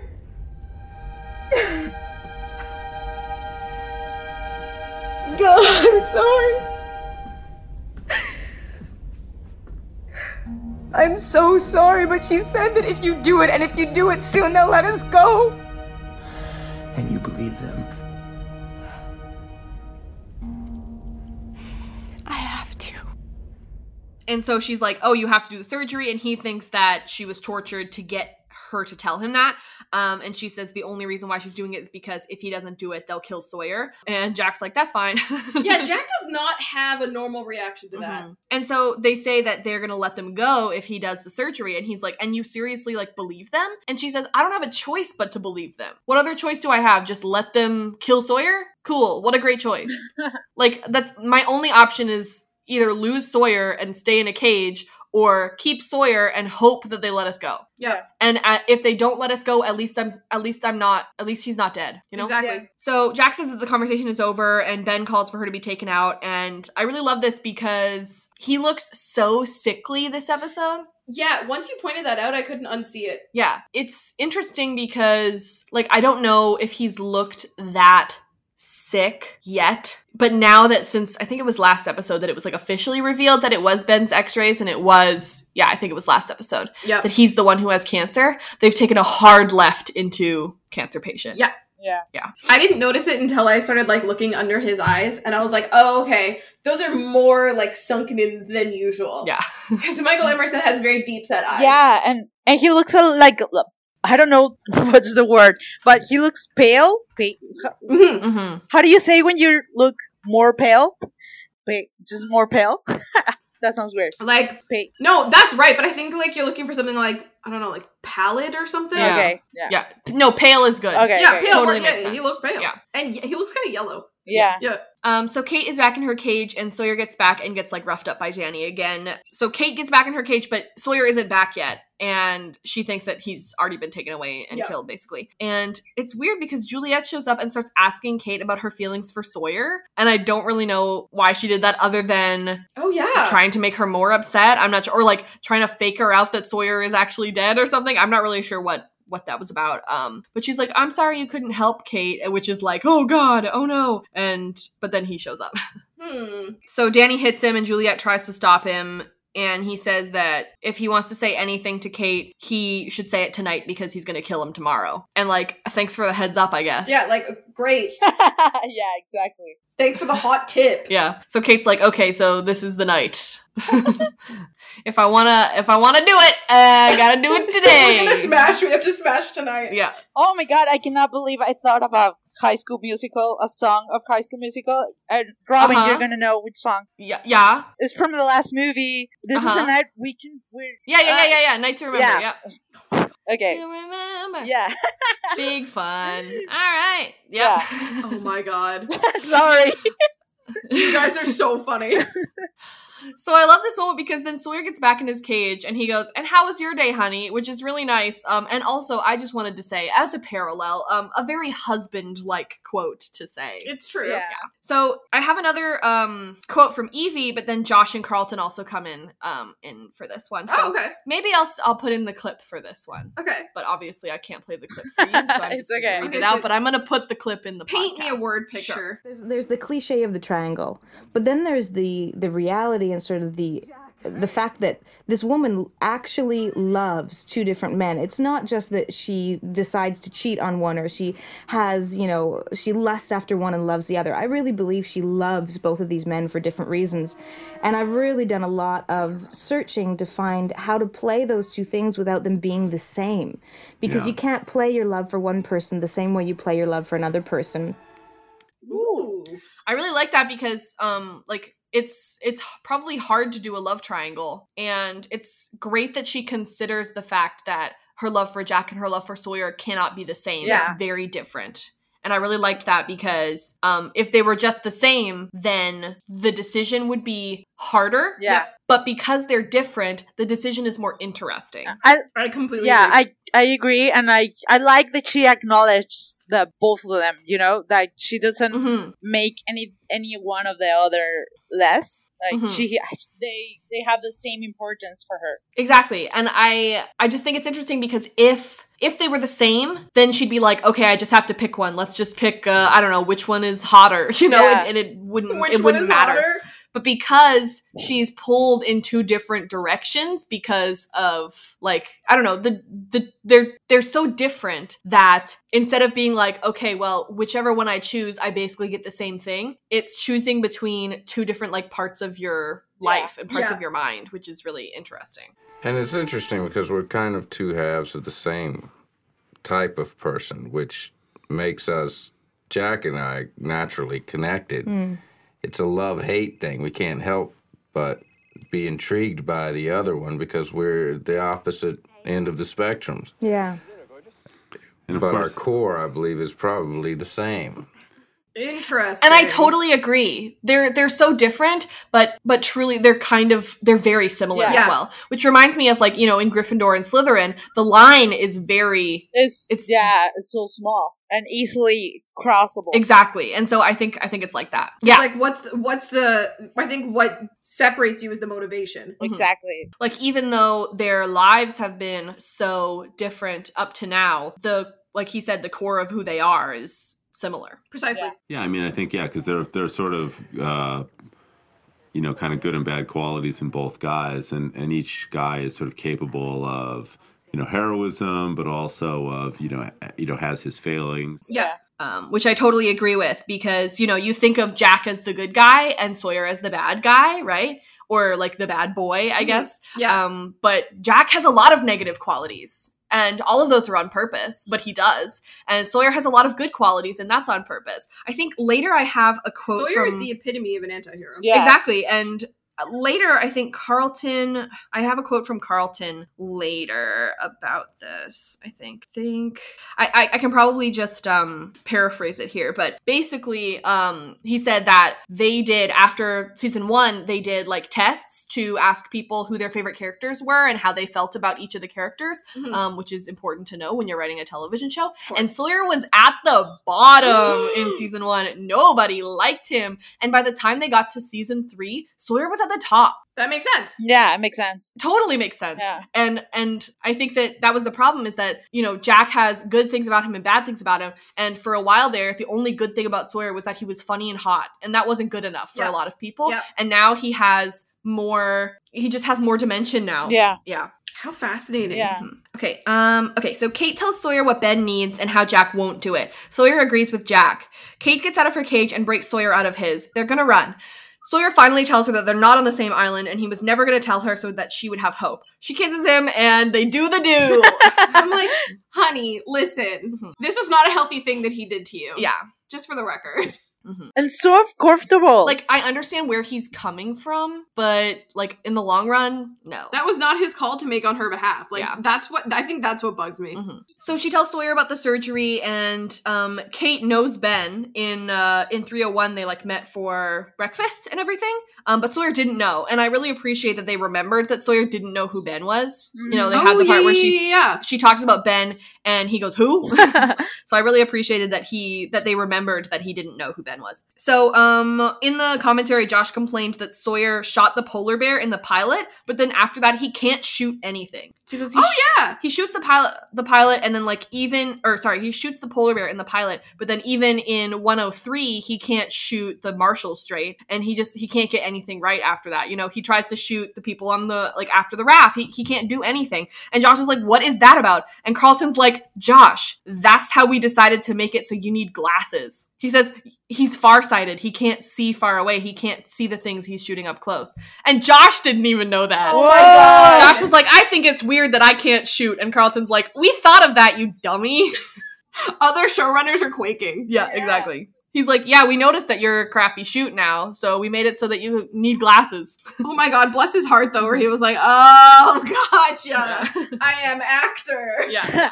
I love that that even him having glasses was like a like a thing they thought about it. Yeah. hmm Yeah.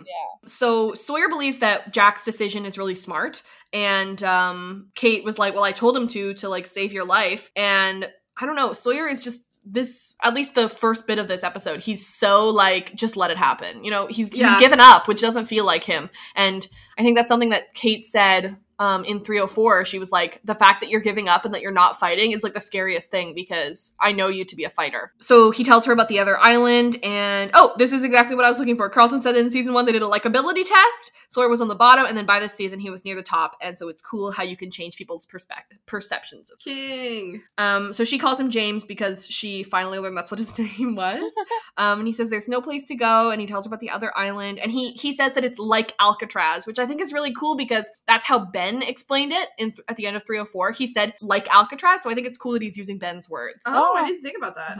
Yeah, he wasn't going to tell her so that she would believe that they had a chance, and she you, Brittany doesn't like that. No. But my next question is Did Kate think that that was nice? Because she immediately kisses him after that. I think she did. She, like, was it just a heat of the moment thing because they were finally close to e- each other after having been so far away from each other for a while? Or, like, did she think that that was romantic? I think she thought it was romantic. I think that he wanted her to have hope. Yeah. I think she she just like I, I don't know how to explain it. Um like she just like maybe kisses him with her Oh. kissing him makes him react. Like she's so so she noticed that he's like given up slowly, and now maybe with her Mhm. kissing him, he reacts and start fighting because of Right. Maybe he would remember what he was fighting for. exact exactly yeah. I like that. Yeah, that's a good point. So she's basically kissing him because she thinks that he's going to die. And not only is it for him, but this is her last chance to get with this guy that she really loves. you know? So, like, not is it just for him, but also, like, this is probably something that she's been thinking about. They've been on the island for like three months. She's probably been thinking about it for three months, you Oh know? my And this is her God. last opportunity, so she's gonna do it. She's like, I, this is my last chance to smash. Now, we do not get word consent, but we get eye consent. Yeah, so I, think guess they- it's okay. I think they were on the same page. Yeah, Yeah. yeah. So that works. Um, this is like one of only a few like really explicit sort of like sex scenes. There's another one this season at least in 309 but like those were the only two that i ever think about when sawyer slept with anna lucia like it's something where they just like start making out and then they cut away Fade to black. yeah. so this is one of only a few in which like we get more than we usually would on this show I think probably because there was such a build up to it. Oh, people were waiting for Yeah. sure. I was waiting. so afterward, um, Kate and Sawyer are cuddling, and he asks her if she actually just said that she loved him bef- before to stop Danny, or if she actually does love him. Because in 304, she said, "No, no, no, I love him. Don't, don't hurt him." And then later, she's like, "I only said that because so he would stop hitting you." Oh yeah, And I was like, "You're a liar." you love him. But he, he asks, um, and she doesn't say so, but she just kisses him. So he takes that as a yes, and um, he says it back, and it's pretty wholesome. It uh, it honestly is really sweet. It is cute. It is cute. Um, in Alicia's email, she said that they both feel safe in the embrace, even though they're in a cage and are hostages. So it's like finally a moment to feel safe in such an unsafe environment. okay, wholesome, Mm-hmm. wholesome. Yeah. Um, so was she actually lying? And it's interesting, she can't bring herself to say it out loud. So she just kisses him and he just takes it the right way. I think because the last person she told she was lying to, Mhm. so it's like those words for her are very difficult, and it's easier for her to just like show it. Are you talking about Kevin? Uh, yes. Well, I think she did love Kevin. She married him. Yeah, but she was also lying to him at the same Oh, time. she was lying to him a lot about about a lot of things, but I don't know if she was Exactly. lying. Okay, I understand. I was like, I don't think she was lying about the about loving him. No. but I agree. Yeah, she was lying to him a lot about other things, and she she's so honest with Sawyer. Exactly. Yeah. So this is like the first time really that she's been in love with somebody who she's been completely honest with and Mm-hmm. completely open with. Ugh, what a great episode for me. Um, and he says that he loves her as well. And this reminded me in 116, which is one of my favorite episodes, um, during the I Never scene, Sawyer says, uh, I never been in love. And um, Kate said that she has been, that she had been in love. She drank for being in love, but he said he's never been in love. And I'm not saying that he's saying that he's in love with her here, but he is saying something. I you think know? he's saying he's in love with her. Bro, then that's his first love. Hello? Yeah. Hello? There's Like- no way he's not saying that. the only other time that we've heard him say "I love you" up to this point was to Cassidy, who he was fully conning. Yeah. he was lying. So yeah, but I thought it was interesting that sh- that he was able to say it and she isn't. Yeah. I've got another long quote from Evie, but it's worth it because she just she's so smart in this commentary. I recommend listening to it. Um, all right. She said, I was actually really surprised and really pleased with the writing when I read that there was this post-coital scene because I felt like for it to be really clear that Kate and Sawyer didn't just have a weak moment of lust where they gave into their desires, but they actually had physically realized something that was inside of them emotionally. Ooh. I thought this scene provided that, and it supported what we were trying to show in the previous cage scene. It was really nice to read it and feel like they were honoring the emotion. Again, in contrast to the flashback, where she's got this man who's doing the exact opposite. He's really, really heartfelt and intense and intimate about the way he'll look her in the eye and say, I love you, Monica. Really, sort of what you imagine the traditional idea of falling in love with someone being like. And then here on the island, she's got a guy who's kind of throwing it out there flippantly while she's not even looking at him, and it seems to mean so much more. The amount of thought that this lady has put into it. And you know what? That's her job. Yeah. But I'm just impressed that she's able to put it into words like that. Yeah. So am I. Yeah. Yeah, I- Like I don't even have anything to add. I'm like, she got it. No, no, I'm like agree. yeah, yeah. So Jack gets woken up by oh boy, poor Jack. Oh, Jack. gets woken up by the intercom malfunctioning again and finds that the door to his cell is unlocked. He finds the security room, gets a gun, and sees Sawyer and Kate post-coital in the cages. Jack has sad, angry feelings.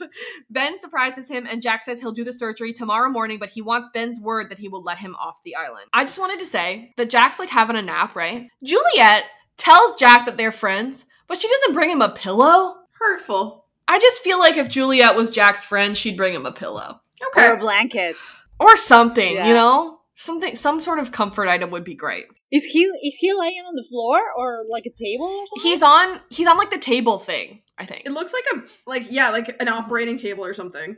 it's um. I- I don't know if it's an operating table. I think it's just like a um. Like you know how the vet has like a like Oh, an- a an table examination an table. Oh, examination yeah, yeah, table yeah, yeah. exactly that's what it is that's what it is so jack hears the intercom again and i'm like oh is it the island who who who wakes him up or is it ben who who wakes him up because like it seems like it was part of ben's plan potentially so i'm inclined to think that it's ben who like kind of got him woken up and opened the door Uh, I think it was Ben as well. um i don't know who it was who indicated to him that the door was unlocked um it's like a female voice it sounded like juliet right it was or like i don't know if it sounded weirdly enough i thought it sounded a lot like julie bowen i thought it sounded like sarah i don't think that's who it was on lostpedia it just says like unidentified female voice so uh, it's not technically answered who that was Oh, okay. so i'm like if i were to make it make sense because i did think that it sounded a lot like julie bowen if i were to make that make sense then i would think that it's the island who's like reminding him and then like bringing in sarah's voice to wake him up or something i don't know Okay.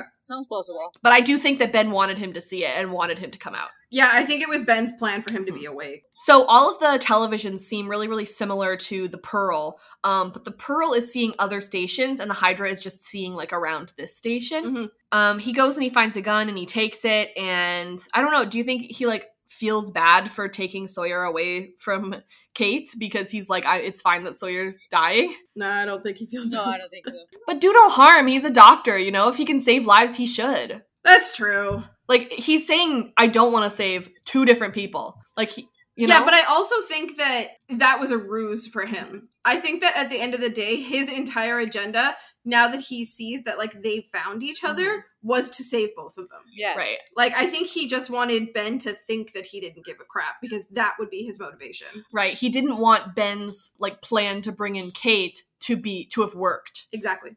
Gotcha. So he was always planning on actually doing the surgery, but he didn't want to give in to like their plans. Exactly. Gotcha. That's a good point. Maybe he was just like waiting for the right opportunity to to make a move, you know? Like waiting Yeah. for something to to doesn't look like like a, an actual plan. Right, exactly. Exactly. On the commentary, Evie said, if he had overdone it, if he had overplayed his hurt or his anger, his reaction to seeing it all, I don't think it would have felt as horrific. I just think the way that it's so simple and it's so quiet, it's within him that you just see him be wounded and your heart just breaks for him. Exactly. Yeah. yeah matt does a really great job in, of like not just like starting to cry and, stu- and stuff you know He keeps it subtle. he does keep it subtle and ben says that he was also surprised because he totally would have bet on jack and i don't know if that's true Jack's like, I would have bet on me too, but here we are. yeah He's just putting salt on his wound.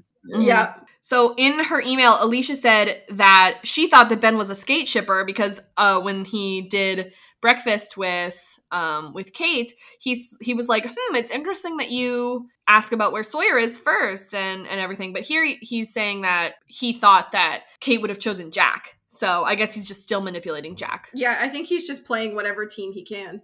So I rewatched part of Glass Ballerina recently, and in Glass Ballerina, they fully have sound in their like in on the cameras Oh. and stuff. Um, and Sawyer was speaking quite softly when they were listening, and Ben was fully hearing him. So I'm just like hoping that no one was like, D- "Can you mute That- it or no, something no. while they're doing stuff?" Like, I just Hard pass. like at, h- how do you not think that there's a camera? You I- know? I think at some point you just stop caring. Yeah. Yeah. Or just hope no one's in the room. Exactly. I like. I, I wonder if Ben was like, "Okay, they're finally done. Now we'll let we'll unlock Jack's cell and we'll let him in." It's on mute. Ew. Yeah, it's on mute. Well, it's definitely on mute when he gets in there. So, um, Jack is holding a gun to Ben, but he is not afraid, and he says that he's going to do the surgery tomorrow morning. He wants the equipment and someone who can actually hold a clamp because last time Juliet was too nervous to hold the clamp. Oh So yeah. "Ah." he's like, "I want someone who can actually hold a clamp. And they're like, okay, we have the same person. Here. Yeah, here you go. we don't have anybody else. we delivered. So no whining. Yeah, I think that Jack already has his plan to save Kate and Sawyer. Like by the end, at the end of the episode, yeah, um, he like already knows exactly what he's gonna do. But he is pretending to Ben that it's about him wanting to leave to get away from their relationship Exactly. because he's sad about it. I think Jack is very calculating right now, and I love that about him. I'm like, oh damn, you're clever. Maybe they gave you that PhD for a reason. and and this is another thing that i that i love in the same vein as like sawyer not knowing who ben is um i like that jack is like i need to get off this island because jack doesn't yet know that he's on the other island oh yeah you know he still thinks he's on the same island Oh, Jack, I'm sorry, bud. I love how how they play with the music, like like how the with the music so so like I don't know how to say it, but like with the focus on on Jack's face and then on Ben's face Mhm. and then on Jack's face and then on Ben's face. Yeah. I, I think it's l- it's a lovely way to to play with the with the response that Ben is gonna give. Right, like the building of anticipation in there. Yeah, exactly. That's the phrase I was looking for. Yes, I got you. Thank you. Um, on Lastpedia, it said uh, Jack helps Kate escape with Sawyer, even though he seems hurt when he witnesses her sleeping with him. This is different from his behavior in the flashbacks in A Tale of Two Cities, which is 301, um, when he contested his divorce and responded with jealousy and anger to his wife having an affair with another man. You know what that is? Growth. exactly. So Kate sleeps beside Sawyer, transitioning to a flashback. It's just a really quick scene so that they can transition into a flashback. Um, but I like that they're that they um put put their clothes back on. They're like, now that it's daylight, I need to put on my pants. I need to be in jeans again. Yeah. in filthy jeans and filthy clothes. Ugh. Ugh, gross. Ugh. Ugh, they must have smelled so bad. That's why they were like, this scene is so romantic. I'm like, is it? and also like i'm sorry but afterward like kate you have to go pee where do they pee it's Probably in a corner. for, for your health you have to pee afterward yeah it's really important and it's like oh wouldn't you want to you'd be so sweaty like wouldn't you want to have a shower after that anyway i just there's a lot of implications that are pretty gross here. Robin, you're valid. but i guess it's just you know not something that the, the show is like it doesn't matter please it's fine. show. Um, so Jack and Juliet wash their hands to go into surgery. Jack tells Juliet that she has to do everything he tells her to, and she agrees. Ben asks about Alex and goes under anesthesia. Danny takes this opportunity to just go kill Sawyer. Hey, why not? Um, so Ben is still awake at this time and asks if Jack is nervous, and Jack says he does not get nervous anymore, which Don't know if that's true. sure. There are two other doctors in the room, and uh Friendly and Danny and Jason are watching. Those are the others that are up in the like viewing area. Juliet says that Alex did not ask about Ben, but she is home. And he says, "See you on the other side," which is a like a, a thing that people say on this show a lot. It is quite iconic. actually. Um, it is also what Anthony Cooper said before going into surgery with Locke when he stole Locke's kidney. oh, poor Locke. So going into surgery saying "see you on the other side" seems like it maybe will not go that well. Yeah, bad omen. Um, so they ask him to count down, and he does not get very far before he's out. He gets to 18. Yeah, from twenty. Yep. Is that a is that a I don't know if any of you had surgery, but is is, is it a thing? I thought it was from ten, not from twenty. Well, Oh. um, I've I've only been under anesthesia once. It was to get my wisdom teeth out, Okay. and um, instead of them asking me to count, they asked me to um, tell them like a story or like something that had happened to me yesterday or whatever. Mm, That's and cute. I do not remember how far I got into that story, and I just I can't imagine like being like. Okay, please tell me a story, and then just never hearing the end to any story What you're if it was a ever good heard. story? Yeah. So now that Ben is unavailable, Danny can just go kill Sawyer with nobody getting mad. And it seems like Danny was literally never going to listen to Ben. He didn't care if Jack did the surgery or not. He was going to kill Sawyer either way. I mean, kind of makes sense. He also mentions that Jack was not on Jacob's list. Um, this is the very first time that we are hearing the name Jacob. Just so you guys know, anybody who's listening to us along with us for the first time, um, Jacob is very important, and it's really exciting that we um, heard his name for the first time this episode. But there's not much we can say about him at this time. Why does he have a list? Weird. Oh my god, I guess we'll Hmm. find out eventually. Hmm. Don't know why. But we do. We know that Goodwin had one. um, like he he had a list and um, the others like have lists so did jacob make that list i don't know maybe Hmm, it's to say i don't i don't know anything about that I It's don't a know. mystery. Yeah. um so kate tries to protect sawyer from danny but he grabs him and it's it's raining because the island is a dramatic bitch and just basically likes to rain whenever dramatic things are happening basically Listen, she needs to have the the sort of ambiance, Mm-hmm. you know? Yeah. Yeah. The rain is a shipper. Exactly. So Carlton said in the commentary, he said it was actually Tucker's idea to this, to do this scene in the rain. Um, Tucker was the director, um, which was one of those things that we should have thought of ourselves, but it was really an element I think just added enormously to the intensity of the scene. Rain is metaphorically significant in our show. When it when rain shows up, bad things tend to happen. Mm-hmm. Yep. Right. And so Danny shows up and he's like, "Wow, what? You got out of your cage? We had no idea you could do that. Of course we knew because we know everything." And um, Kate tries to protect Sawyer. And Evie said in the commentary, "For the first time, maybe ever, uh, Kate is finally connected to someone and feels like she has something." Here and something worth fighting for and living for. And now Danny's going to try and take it away. And she says that she feels like Sawyer is also in the same situation, and this was the first time ever in his life where he's found someone who he can love, and now he's about to be killed. Oh wow, that kind of hurts my feelings. Oh, Um, that's sad as hell. Yeah. Uh, angsty, angsty, angsty. Oh, sorry, sad as heck. Sorry, Echo. so Jack, in the middle of surgery, decides to cut Ben's kidney sac, and he's gonna die soon, so he has some demands. You know? The end.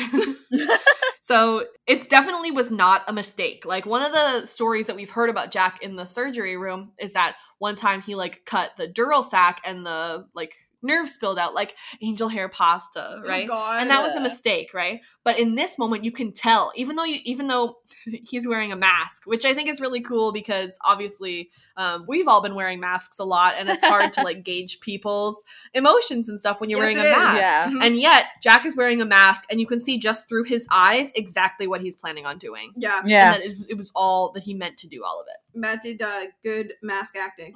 Liz does good mask acting as well. She, Yes, she does. Yeah. So yeah, he consciously decides to cut it, and um, on Lostpedia it said there was a blooper here. It said during Ben's surgery, Jack asks for a hemostat, and he's actually handed a Carmalt because a hemostat is much smaller.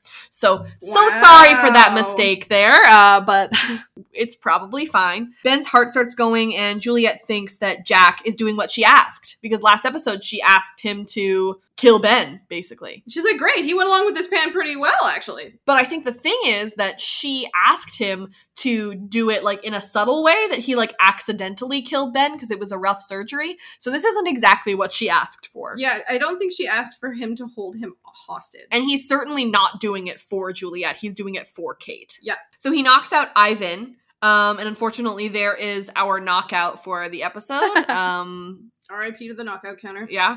And uh, he asks for Mr. Friendly's walkie talkie. And I like, first of all, the name walkie talkie is, I was is gonna what make it's the called. same joke! Walkie talkie is what it's called, but it is still pretty funny to hear Jack be like, bring me that walkie talkie. and I'm like, wow.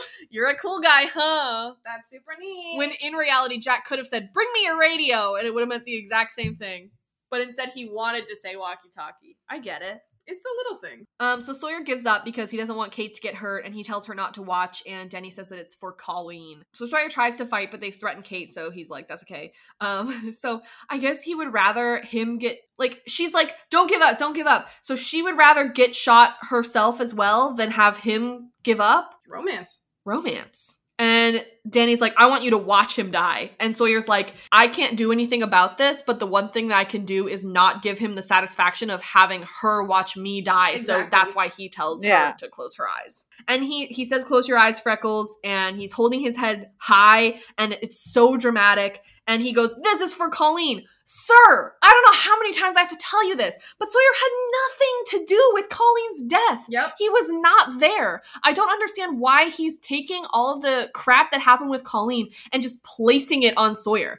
Because even though, like, I guess it makes sense because he just needs somebody to blame and he's decided it's Sawyer, but it doesn't make sense logically. Sawyer's just like one of them, I guess. Yeah. And one thing that I noticed last night when we were rewatching is that Michael Giacchino, an icon, a genius, we all know it. Yeah. He fully fakes us out.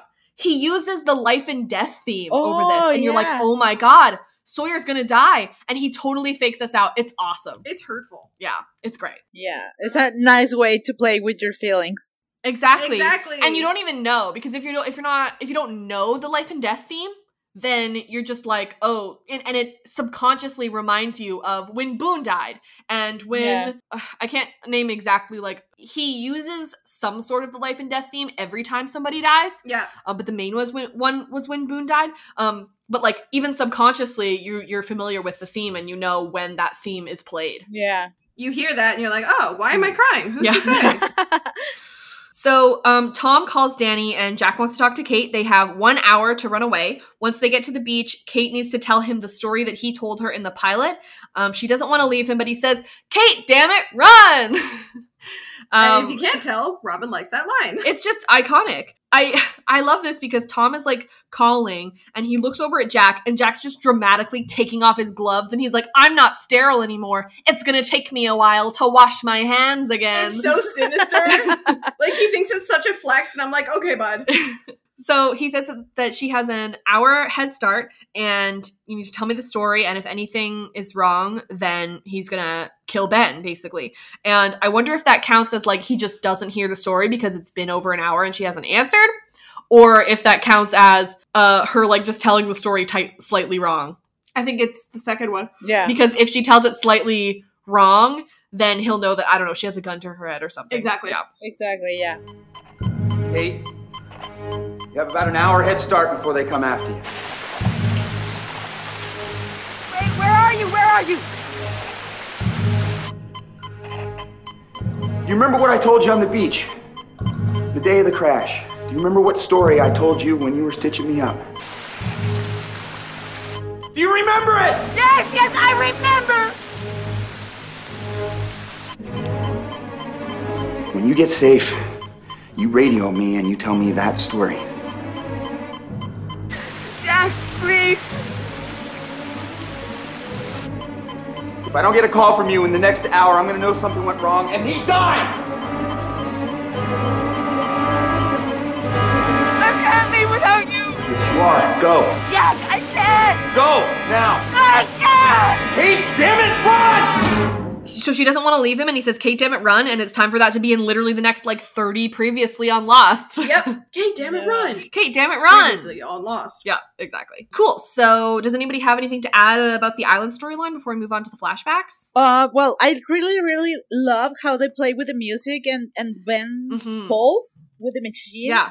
on the background. oh yeah good point uh-huh like making making like super tense and everything, and with Jack's right and it kind of reminds you of the beeps from the hatch as well Mm-hmm. yeah, yeah, as well, yeah. It's it's a nice way to play with music and the the actual things that's supposed to be happening during the scene. yeah i never noticed that let's talk a little bit about patreon Well, I brittany don't know what that is. That's crazy. brittany tell me about it okay so i actually do know what that is oh okay please Okay. I, I lied a little bit. okay if you could just yeah if you could just get to the point that'd be great Wow, that's hurtful. Patreon is a service where you can donate monthly to your favorite creators. Uh-huh. Um, so like if we are your favorite creator, which would be like so nice. We don't, we um, don't have to be your favorite favorite. Just just like one of One them. of them- If one of you cherish us. many. I I have I support two people on Patreon Mm-hmm. that I like that aren't us.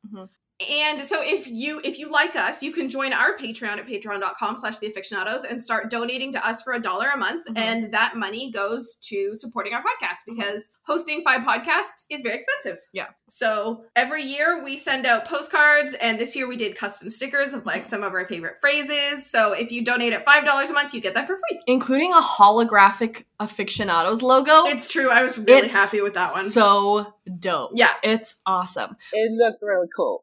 Thank, Thank you. you. Um, it's we also do um annual memberships now, and you get ten percent off there. So if you like want a five dollar membership, oh wait, before I say that, what does a five dollar membership get you, Brittany? I already said you get a postcard and you get stickers Mhm. and you get the podcast at least a couple days early. But each what if, time? Eh, But specifically, five dollars and up gets ten percent. Oh my god! Even I knew that. Yeah. oh my god! Okay, this is such a good example of like what I describe myself as being, which is an absent-minded professor, Uh-huh. which is that I know a lot but I forget it all. Yeah. You get 10% off on Robin and I shop, which is shopbelux.com and Hi Birdie, Mm-hmm. where she makes phantom embroidery and I make resin stuff and stickers. I'm working on Juliet Sawyer and Kate designs. I'm excited about that. Me too. Um, but like I was saying before, we do annual membership memberships. So if you want a five dollar thing instead of paying sixty dollars over twelve months, you would pay fifty four dollars once a Yeah. year because you get ten percent off. Anyway, I don't know if that's something that people are into. But once I announced it, a couple people took advantage of it. Yeah, it's true. So um, if you're interested, you can do that. What else? Oh, um, we have some extra stickers. We sent them out to all of our Patreon sponsors, but we do have some extra ones, and we are selling those at Shopulux. Um, so you can check out the link in the description. Um, we also have I would like five ish postcards left, so you can also buy one of those. Free shipping. Um, it's only three dollars Canadian for a postcard, and only $20 Canadian for a sticker pack. We don't have a whole lot of sticker packs left. Um, and you can also buy them individually if you want, and we'll write you something nice on it. Yeah, we Aw. like handmade we handmade all of it. Yeah. Because we really like care. Yeah.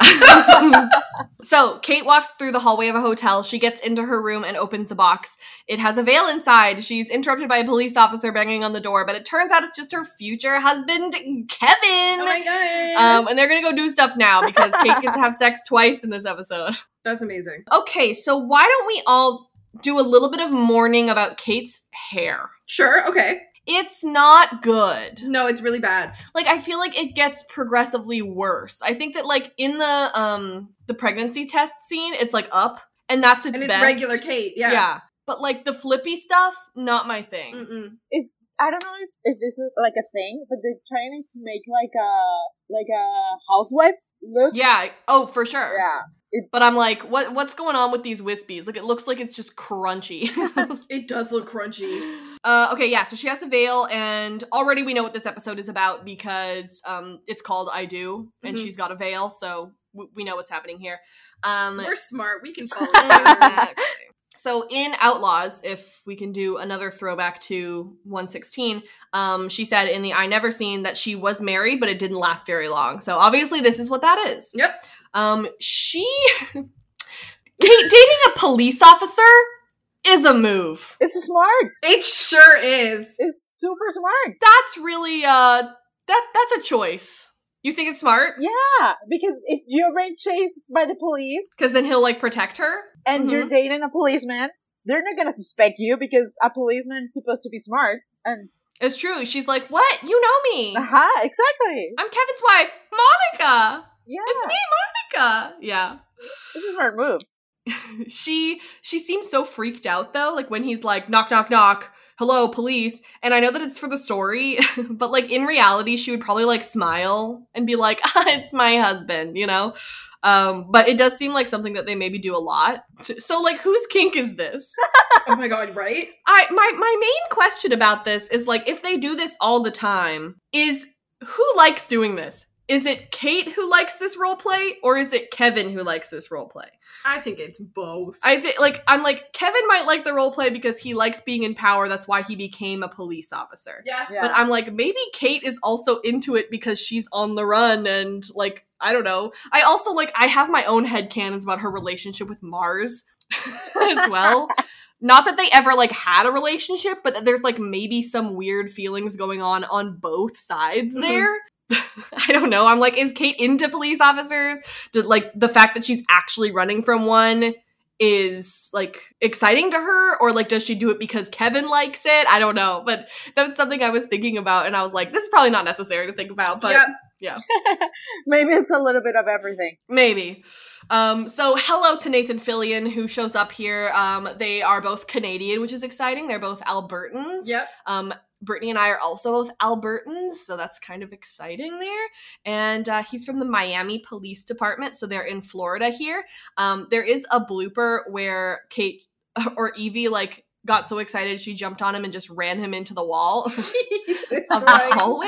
And one of the things that uh, Sam brought up when we were rewatching last night was that she didn't bring out her key with her, so hopefully the door didn't close because how are they going to get back in? That was gonna take a while for them to get in, I guess. Yeah. Exactly. So Alicia said in her um in her email, she said the way that he said want to get it on, it's like he said it every night. And when she said hell yeah, her face like lit up and she was so happy. And it was weird to see Kate in these flashbacks so happy and like a housewife since everything we know about Kate, she's not the homemaker domestic housewife with their taco Tuesdays. She's playing a role. Yeah. Yeah. And it seems like maybe it's something that she could be happy doing, but once she like actually, you know, it's like since they're doing a role play here, it's like Kate's doing an entire role play in their entire relationship. Exactly. And then she finds out that it's not a role play she wants to do her entire life.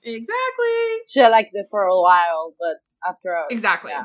Um, on the commentary, Evie said uh, that Kevin was the sort of character in so many ways he- because he's that guy that you instantly felt like you could trust, and he was actually like a really good man. Yeah. Mm-hmm. mm-hmm. And that's that's just Nathan Fillion's face. Like you look Yeah. at that Yeah. face. I trust, that. that. that face. Yeah, exactly. And like Carlton was saying, there are, you know, Jack and Sawyer both have good and bad qualities, but they specifically are only showing us Kevin's good qualities Mhm. Yeah. um, here um, because we're not supposed to dislike him. We're supposed to like him and feel bad for him. Makes sense. Um, After they do the stuff, um, they lie in bed together and discuss the dress and what is or isn't bad luck. Um, they're going to get married in 12 hours, and this is really nice, but then he calls her Monica, so it turns out that he doesn't actually know her at all. She doesn't even pass as a Monica. She doesn't even look like a Mm-hmm. she doesn't. It needs saying. She mentions that it's bad luck seeing the bride before the wedding and, like, specifically in the dress. And Nathan Fillion, whose name is Kevin, so we can call him Kevin, um, is I like, call him oh, Nathan Fillion. he's like, oh, this is actually the worst thing I could have done, and I regret coming here. And secretly, he does not regret anything. No. And she says, or he says, it's in the dress that's bad luck, and she's not wearing the dress. But they look in the closet, and he can see the dress hanging up, which kind of feels a little bad luck ish. Like, even though it's bad luck that he sees her in the dress, it also feels like bad luck that he sees the dress even if she's not in it. You think? Yeah. Because The I'm like, dress. if he well, he just he just said that she has to be on the dress, right? So for him, it's not bad luck. Yeah, she has to be in it. I don't know. Maybe I'm so superstitious that I'd be like, don't look at anything to do with me at all. Get away from me. And he's like, well, you better get clasping because we're getting married in 12 hours. Does it take 12 hours to get the dress on? What a cute, fun joke, Kevin. And he says that it's been really fast, their relationship. Um, how long were they together? I don't know. It doesn't say. And he's like, but I know that it's all real and everything, except he doesn't even know her real name because he calls her Monica. Let him make his silly jokes. His silly jokes. Yeah. Classic Kevin. so Kate's in her dress looking in the mirror, and her soon to be mother in law, Suzanne, comes in. She offers Kate her family necklace that she was supposed to give to her daughter. She didn't end up having any daughters, so she's giving it to Kate. And Kate loves it, and she wears it the rest of the episode. Wholesome, yeah. Um, like you think that it's just the the wedding, um, but then throughout the rest of the flashbacks, she's still wearing the Yeah. necklace. I think it's She does look very pretty in her dress. She does. I think it's really. I, I always thought it was like a Mexican or even an uh, a Latin American thing about the, Uh-huh. the the the comment that she says to the to Suzanne about aren't supposed to mother-in-laws be this nice or what? what Yeah. I, I always thought that it was like a really really Latin thing and nor just like a everybody thing. You know what I mean? Oh yeah, appa- I get yeah, exactly. Unfortunately, it is a universal thing. Yeah. I only ha- ever had one like a mother-in-law, and uh, she was really, really cool. And I can tell you the story after if you want to. It's just Sure. yeah. So Suzanne is so happy and she talks about the excited policeman and I don't I'm just like how inept. I know that they that they there's no way for them. Well, it feels like there might be some way for them to know. I don't know how inept is the Miami Police Department, but there's so many police officers and none of them know that she's a fugitive. There's so many. She says there's so many police officers out there. Well, she's hiding in plain sight. Yeah, exactly. But I'm just like I, I don't I'd be so nervous. And they're supposed to be living in a small town, right? It's not like a big Mhm. city. Yeah, it's like it's like the outskirts of Miami, I think. yeah. So that would make sense that they don't know because who would? Why a fugitive? Ah, fugitive will go and live there. You know? Yeah. Yep. Oh, for sure. So she gives her the family necklace and she says that she didn't have any daughters. She only had four boys. Um, four is a number. Oh, here we go. so there you go. it is an over. And so I was wondering, like, I guess if Kevin was the first one to get married, so she got the necklace, or maybe she just didn't like the other brides enough. That's possible. I was just like, I wonder why Kate's the one to get it. It will make sense if he is the oldest. Yeah. Oh, that's true. True. So during the ceremony, the officiant keeps talking about how real their love is and how true and not lie it is. the wedding moves forward. He kisses the bride. They're married. Um, on the commentary, they said that the designer of the dress specifically shipped in the dress from England because they asked to have their design on the show. That's so cool. So that's pretty cool, but it came in too late, and so they had like just minutes to alter it to um to Ev- Evangeline. It looks like it fit. Like if Yeah. Mm-hmm. that helps many years later, then they will never listen to this podcast. yeah. It looks like it fit. Okay, you guys. Okay, I'm ready. So yeah, I have some. que- Actually, I'm gonna leave this till the end of the scene. Basically, he talks about how he's struck by her honesty and he loves her because what you see is what you get, and all of these are just like slaps in the face to the fact that she's been lying to him this entire time. Oh, fully. You know, Kevin's been coming to the church here since he was about yay high. When I first met you, Monica, I was struck by your honesty and your devotion to Kevin. And when I asked him what he loved most about you, he said, Because what you see is what you get. That being said, you've got the rings, you vowed your vows, and I now pronounce you husband and wife. Sam was bringing up when we were, when we were rewatching what a weird thing it is to say that your favorite thing about your s- future spouse is what you see is what you get. What does that even mean? she was she said to you she was like um if you said that about me i would not marry you Yeah, I think she's valid for saying that. yeah yeah kate should be like okay not my pretty smile or the fact that we get along really well all right Kind of hurtful, but whatever. Um, so they get married and it's interesting the name of this episode is i do and they don't say i do in this scene Conspiracy. kind of weird and of course we already know something bad is going to happen because when she gets on the island she's not married She's very much not married. Okay, so here's my big question. These are some headcanons that we can have that mean nothing and don't matter at all. Okay. So Kevin has one best man and Kate has one maid of honor. So first of all, forget about Kevin's other two brothers. Right, right, right, right. Apparently, who just aren't part of this. Or maybe he chose his best friend. I don't know. They were Either busy. way. Who's Kate's maid of honor? I would like to Oh, think yeah. maybe the He had, spouse like- of the man of honor. Of the best Of the man? best man, like yeah. I just think it would be so weird for Kevin to be like, Do you, what you have no friends? You know? Like if you're going to create this life, you have to create all of it. Or Yeah, else it's like, suspicious. You would kind of wonder why your partner doesn't have any friends. Yeah, I just thought it was weird to like see them each have a person up there and be like, "Who is that?" like, um, whomst? Well, maybe, maybe it's may okay. This is completely headcanon, right? So maybe Totally. the guy is his best friend, and the Mm-hmm. girl is the spouse of this best friend, and they've been hanging Sure. out a lot. So Okay, so that would be Double it. date. Yeah, exactly. Sure. Sure, let's go with that because there is no other answer. so, several months later, Kate is in the grocery store gathering ingredients for taco night. Um, Kevin calls her and they flirt in the middle of the dairy aisle. Ma'am, this is a Publix. please, please calm down. What is she getting? Can you see what she's getting? I think it's like cheese and stuff. Okay. She's for tacos. She's getting like some. She's getting taco supplies, but they're all from the frozen aisle. And Yeah. I'm just like, ma'am. No, I think it's cheese because she's in the dairy aisle. Those are not gonna be good tacos. Um. Anyway, her hair is still just like a major throwback, and I looked up what time, what, like what this was supposed to be on the timeline, and it was supposed to be 2002. I don't know if hair looked like that in 2002. Did it? It looks 70s. It. We, none of us had good hair back then. Mm-hmm. I was twelve. I don't remember. I was seven. Okay, I'm old, but okay. Brittany. Sorry, what was the question? I just saw how supernatural ended. Okay, answer this question really quickly first. How old were you in 2002? oh, that's a disgusting question. Why would you ask me that? 'Cause How long? we How both many years answered. ago was that? Eight. 18. 18? Oh yes, I'm bad at math. Thirty-one minus eighteen. Why, why wouldn't you just go 1989 to 2002? What makes you think that I? 11, 13. So 13. Thank you. I can't do math. You know this. Sorry. me neither. All of Kate's stuff is in the top part of the cart. And I was like, you know what? That's actually relatable. I just think that's relatable because I have always put all my stuff at the top of the cart before the bottom of the cart anyway. Then you don't have to reach for it when you check out. Mm-hmm. So she's still wearing the necklace and it's taco night and yo, Stop. it's like pouring rain. It's like pouring rain. Yeah, and I I love that like I just love the little detail that when she goes to the phone booth, she's just gotten off the cell phone and you're like, "Oh, so you're making a phone call you don't want anyone to trace." And then Yeah. you see who she calls and you're just like, "No." Yeah. Yeah. Um, when Kevin calls her, it seems like she's not like a very good cook, which is like our headcanon for Juliet. So like no one can cook here.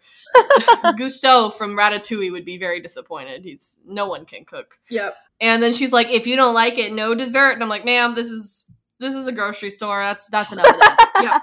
So Kate leaves the store and it's pouring, and she gets to a phone booth and starts a timer. She calls Edward Mars and she asks if she can stop running and if he'll leave her alone because she's happy now. Mars says that he will if she stays put, but he doesn't think she'll do it. Um, I also think that he's fully lying. Uh, her timer goes off, and so she has to hang up. Girl don't have no umbrella. Wear her umbrella. Yeah, what well, sometimes you don't anticipate the rain. But if you live in Florida, you should know. Fair enough.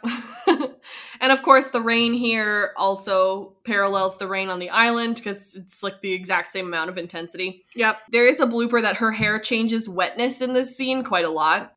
like sometimes it's like soaking and sometimes it's like almost kind of dry. So Oh, I didn't notice that. yeah, that's kind of their bad on uh, on hair continuity there.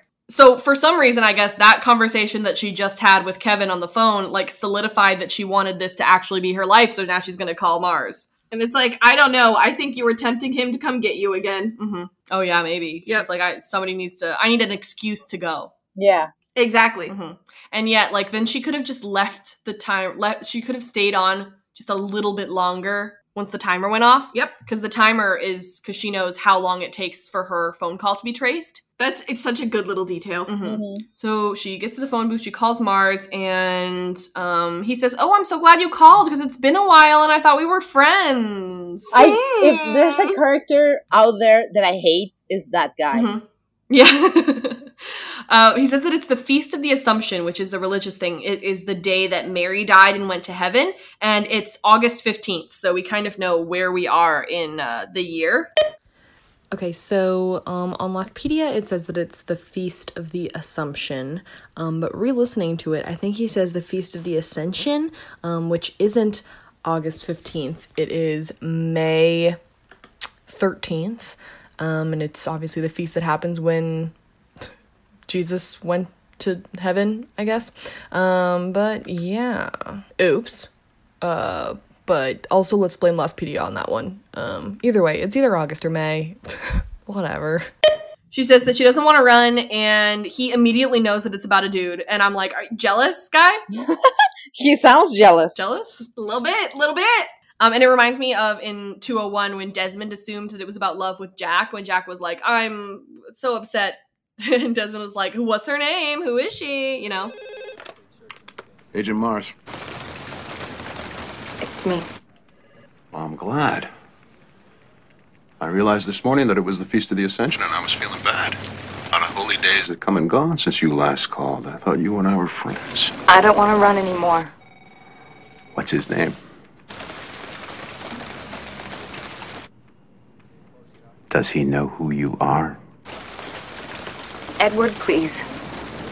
I know you don't want to spend the rest of your life chasing me. Please, I love this guy. Just let me go. I'll tell you what. If you can really stay put, you really settle down, then I'll stop chasing you. But you and I both know that's not going to happen. Ugh, I have so many thoughts about this. I have, I like, weirdly enough, I have so many like headcanons about like the relationship between Kate and Mars. Like, she calls him by his first name here, which I think is really interesting. They have a messed up relationship. Yeah. He says that he'll let her go if she really can just settle down, but he doesn't think it'll happen. And, you know, he's still tracking her, so obviously he does not trust her. And he's doing these big long pauses to keep her on the line. Maybe maybe Yeah, 'cause he needs to track her. Maybe calling him by her his first name is like her, the part of her that actually wants to stay. Like she's pleading Mhm. him to to listen to her and stop chasing her. hmm I'm serious, and you can tell because Yeah, exactly, because of the first name. Mhm. So the timer goes off and she has to hang up. And let's talk a little bit about Edward Mars and Kate. I I really like I was really deeply interested in our headcanon from literally like 103 that he's like kind of in love with her. He he has a wedding ring on though, and I think we said that in in 103, but I just think it's so interesting that she like calls him and he's like, "Oh my god, it's been so long." And immediately he assumes that it's about a man. Yep. And like he doesn't believe that she'll actually do it and I don't know, I just think they're so interesting. Their relationship is so interesting. I don't know how I'm. I don't know if I'm, I'm gonna make sense. Uh, I just think he's he's really toxic in a way that only only oh for sure yep manly men unquote are Mhm. like Mhm. He, he just has to be right every time. He Mhm. he's an extremely possessive of her in a way Mm-hmm. that is just creepy for me. I don't know for you guys. Yeah. You're total no, you're totally right. It's always about power with him. Exactly. Yeah. That's what I'm saying is like he became a, a marshal or like a police officer like that because he likes the power. Yes. And so it's always about power with him, but I don't I just think um it would have been really interesting for them to explore their relationship more because I, it's just so interesting. There's layers there that like So many we're layers. doing layers of subtext that just we are we could speculate about for hours. This is the person that he's been not necessarily obsessed with, but he's been following her specifically. This is like his white whale. Yes. You know, this is Yep. like this is like she's the one, you know? Yep. And so it makes sense that he would have these like conflicting like weird feelings about her that like he's just always trying to find her. Yeah. It's just, there's an obsession. So interesting. Yes, obsession. That's that's the word I was looking Mhm. for. Yeah, it's just I I don't know. It's it's just find it so creepy, and in a really weird way, he reminds me of my boss in a way that he Mm. has to be right and it has to be his way, and Right. it also makes me think of Trunchbull. Like I'm wrong, Right. you're wrong, I'm right. I'm you know Mhm. it, Yeah. that annoying way of talking to someone. Mm-hmm. hmm So Kate makes breakfast for Kevin before he goes to work. It's French toast. Yep. Kevin surprises Kate with tickets to Costa Rica for their honeymoon that they've been putting off, and Kate realizes that she can't stay with Kevin. She has been she's been waiting for this opportunity. You know, she she knew that she wasn't going to be able to stay here forever, and I think that's part of like you said, Brittany. This is why uh maybe why she called Mars. She wanted him to come and get her. I I I genuinely think this was a temptation. She was she was testing the waters. So she gives him French toast and it has a little smiley face, and they say that they've been together for six months, or they've they've been married for six months. Yeah. And um, uh, he the tickets are oceanic, of course. Of course. They're gonna go to Costa Rica for their honeymoon. Um, Kate does not have a passport, and so that's and she also can't go because Mars just told her that she has to stay put, and he's gonna think that she's running. Yeah. So like, there's just multiple reasons why she can't go, and she's been waiting for this excuse. Yeah, it was like once he said, "I bet you can't," she literally said, "Bet," and she did it. Yeah. Yeah. but but how can she give kevin an excuse you know like especially when he's already bought the tickets what Mhm. excuses can she make But can you buy the tickets internationally without the pass the passport number? You might have been able to in 2006. Okay, right, right, right, right, right. well this yeah. is supposed to be 2002 Yeah. That, okay. Yeah. Yeah. Makes sense. Oh, then absolutely yes. Yeah, Yeah. probably. hmm i was about to say like maybe um maybe like i just wonder if um she she like has been lying and being like yeah totally costa rica sure and like once he finally was like let's go to costa rica that was gonna be like her her like sign that it's been too long and it's time to go Yep. Yeah. Probably. So she does love him, but she knows that she has to leave now, and she watches him leave in his police car, and you know she's out of place. She was never meant to be a housewife. But it's like, then why did you do it? Being a housewife is totally valid. Would Oh, love to do so, absolutely. Yeah. but um, not Kate's life. No. So Kate takes a pregnancy test and has a breakdown. Um, it is negative though, and this is a throwback to season two when she told Sun that she had taken a pregnancy test before when Sun took her pregnancy test. Oh, that's right. Um, but it is negative, unlike Sun's, which was positive. I'm just gonna say that those are crazy expensive here. Pregnancy tests? Yes. I don't even know how much they are here. Hmm. They're not cheap. Kate brings lemonade to Kevin as he does his paperwork. He takes a drink and she reveals the truth to him that she's a fugitive and that she killed her father. And so he start kind of starts to falter because she's drugged his drink so that he isn't implicated in harboring her. Um, he's heartbroken by this, and so is she. And as he loses consciousness, she gives him back the necklace and leaves. This is this scene is the worst for her hair. Her hair is the worst. Oh my god, it's it's terrible. It's like knockoff Farrah Fawcett. Oh my god, yes! I was thinking about who she looked like, and Hmm. totally. It's tragic. Yes. Mm-hmm. In the commentary, Evie said that she was trying to make it look like Kate was physically unraveling. It worked. Yeah. Oh wow. Yeah. Damn, she's good. She really puts them into she really puts it into words. Yeah, she Yeah. does. I'm like, that's my job, but you do it better. um, so he is working on Tampa stuff, and um, that kind of potentially goes into the Tampa job. So the Tampa job is something that was brought up in Confidence Man. No, I think it was brought up in Outlaws in season one. Hibbs, who is in Sawyer's flashbacks, they're talking about like trying to make up for the Tampa job, and Sawyer says nothing can ever make up for the Tampa job. Okay. Um, no one really knows what the Tampa job is. There's a speculation that potentially the Tampa job was what he was doing with Cassidy, and that was potentially in Tampa Oh. Oh, okay, okay. but that's not confirmed. But it's just interesting that Kevin is saying that something is happening in Tampa after like all the speculation about the Tampa job. Okay. We don't know if they're connected, but they could be. Interesting. Okay. Um, he says that being a cop is endless paperwork. Uh, she's drugged his lemonade, and now that he's finally, he takes a giant swig of that lemonade, and she's like, "Cool." So now, so now I got to tell you something. so she tells him, and he he's like, "Huh." Like that's a real cute hypothetical, but like, what are you even talking about? Then she talks about how she was really worried about the baby and how like that was the that was the catalyst of her wanting to leave but i truly feel like there are so many things that she wanted to leave so bad she was waiting for a sign to leave that like there is like several things after the after the wedding that could signify like her being ready to leave Yeah, there were a lot of red flags. she uses the baby a- in this moment but Mm-hmm. Precisely. Yeah. she tells him that her name is not Monica, and that's kind of like when he knows that it's true, I think. Um, she says that she truly does love him, but she does have to go. He's wearing a Miami Heat shirt, so if they're like, hey, if you didn't know he's from Miami, here you go. Yeah, here- there's another Miami for He's ya. talking about Tampa. This is this works in with um, what you were mentioning before, Angie, is that Chiquino does something interesting here that like he- he's literally being drugged, but they've got such soft string music in the background Mm-hmm, mm-hmm. and it's just a really interesting choice that you like you know that it's supposed to kind of be like a really soft moment but that's why it's supposed to be heartbreaking rather than like action packed you know what i mean exactly Yeah, yeah, yeah. and this is also a parallel to in season one, I think season one, when she drugged Jack so that he would take a break. And she also told Sun to drug Jin in season one. Um, but it, she ended up accidentally drugging Michael. Kate, this can't be your go-to, bud. So, like, what? And drugging people, so romantic. Everybody just drug your significant other. That's so weird. That's the key to success. Yeah. There you go. What if I told you I was a fugitive?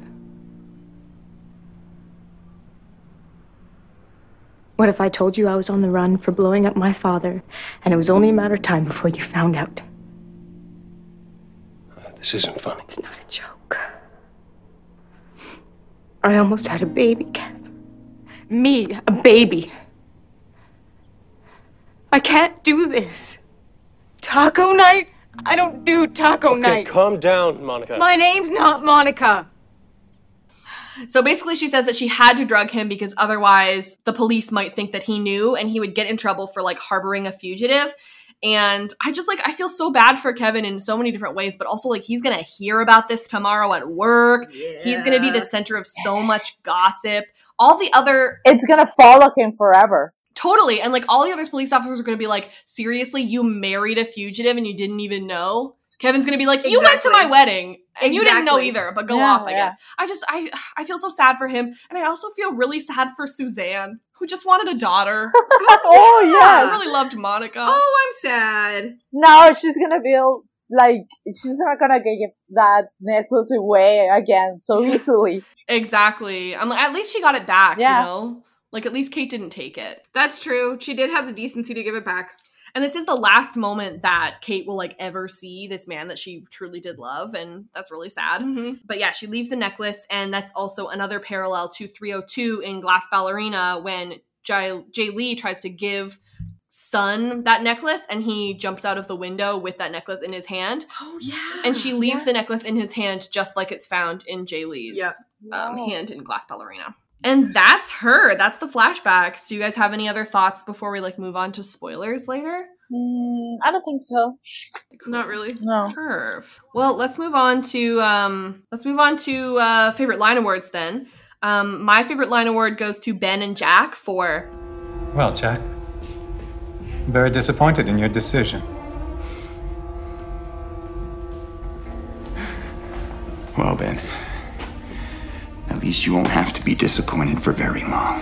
for very long. what a brat. And mine goes to Kate for Taco night? I don't do taco night. Come I don't do taco night. I hate taco. You know what? Neither neither does Angie. She also doesn't do taco And she's like, I, night. don't, I do taco Every night, night every is night. taco night. Exactly. Every night is taco night, literally. So, um, Angie, what's your favorite line award? My favorite line award goes to Kate and Sawyer for. What you doing? Throwing rocks. well, he is throwing rocks. Yes. Yeah, exactly. So now we'll move on to Man of Science, Man of Faith, and this episode we're talking about Kate. Um, uh, what do you guys think? Do you think she is more Man of Science or Man of Faith this episode? I think uh, at the flashbacks, she's a little bit of man of faith. Like Mm-hmm. Yeah. she's, she's been taking one day at a time and going with the Mhm. flow. But uh, at, at real time on the island, I think she's just full man of science. Mm-hmm. Yeah, I would agree with that because Yeah. I was gonna say like in the past she kind of has faith that like she's not gonna get caught and she has faith in her faith in herself, Exactly. and then she just never has that again. Mm-hmm, Right. Which is sad. Yeah. So moving on to Hurley's Walkman, um, we hear "Slowly" by Anne Margaret, and it's being played while Kate walks to her hotel room. Um, last episode we talked about um, diegetic and non-diegetic music.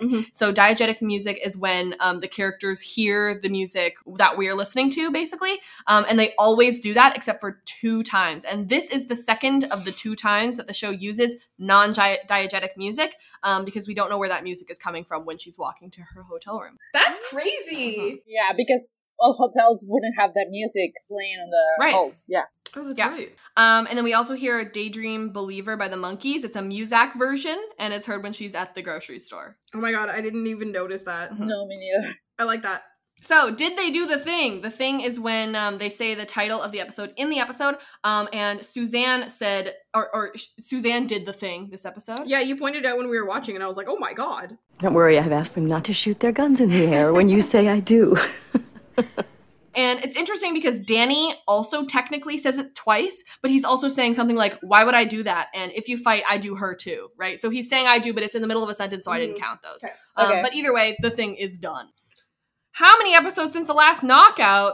Rip. Ah, Zero. so sad. Does this episode pass the Bechtel test? Weirdly enough, yes. Yes. Um, so the scene between Kate and Suzanne, um, we are counting that as a Bechtel test win because even though they kind of like start it by talking about like her sons and all the policemen and stuff, they end up talking about Suzanne's mother and how she didn't have any daughters and everything. So we're definitely counting that as a Bechtel test. I think it's a Okay, win. Yeah. It's a small win, but it's a win. It makes me. It makes me. What? Sorry, go ahead. No, it just makes me sad that having Jul- Juliet and Kate on the same scene and it, they don't pass. Oh yeah. Oh yeah. True, and they just don't chat. Yeah, they just they just don't talk. Yeah, they, they fully were just talking about Sawyer and Jack the Yeah. whole time. Wah, wah, That makes me sad. Actually, I have on my notes. Uh, Juliet and Kate not passing the Bechdel test and a sad face. Yeah. that is also how that makes me feel, to Yeah. be honest. I think that Julia and Kate will have a conversation and pass our Bechtel test this season, and I'm gonna make that Are prediction. you manifesting? Yeah. Manifesting something you already know to be true. Yeah. Oh wow. Um, stay tuned for our segment after the outro. We'll be discussing this episode within the context of the rest of the series.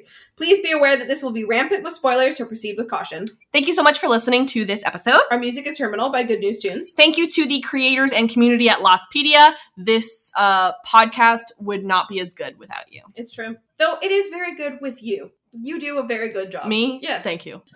Our spoiler song was composed and produced by Francis Neves. Thank you to our lovely roommate Sam for her cooperation and respect while we res- recorded this podcast. She sat in her room and cleaned her closet the entire time. You say cleaned. Our closet is currently all over our bedroom right now.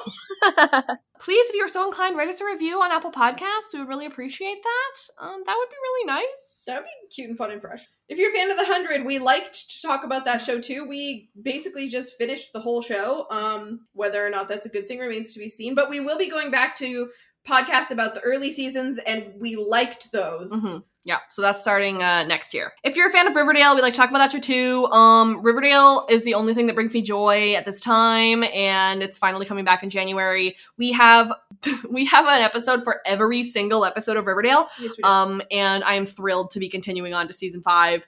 Um, so if you are watching, you can watch with us, and if you aren't watching, there's a lot of people who listen to our podcast without watching Riverdale, and I respect that as well. I think it's so funny because it's like it sounds stupid whether you watch it or not. Yeah.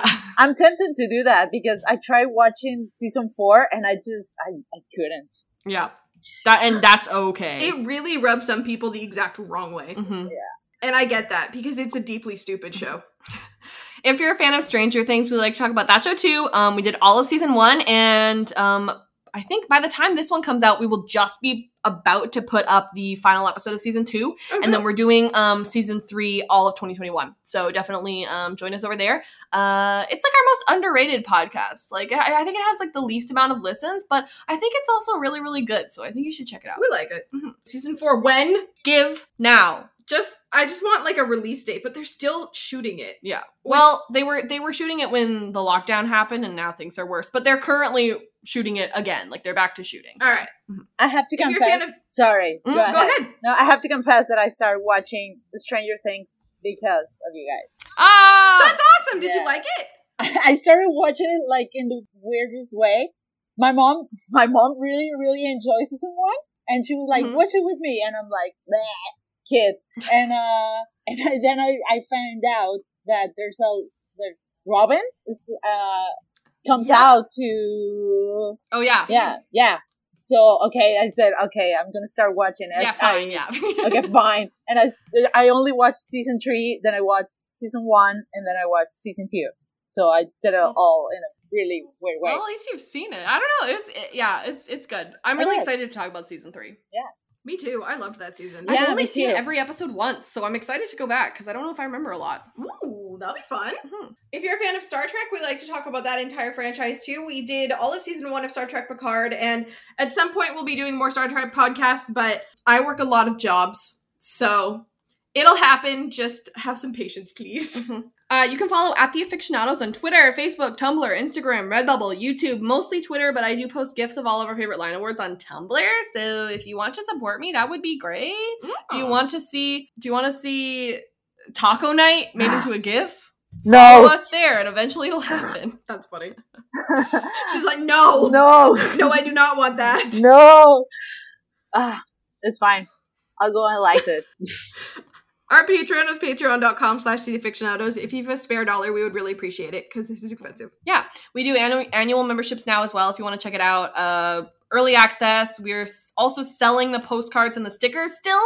Um, so I hope that those are those should still be um, available to you by the time that this podcast comes out. And um, other than that, if you can't help us out, that's totally okay. Next best thing you can do, recommend us to a friend. That would be really great. That also means a lot. Um, you can follow me personally at Robin E Jeffrey. That's R O B Y N E J E F F R E Y. Pretty much everywhere. And you can follow me on Twitter at Britannia, which is B R I T T A N I A with an underscore at the end.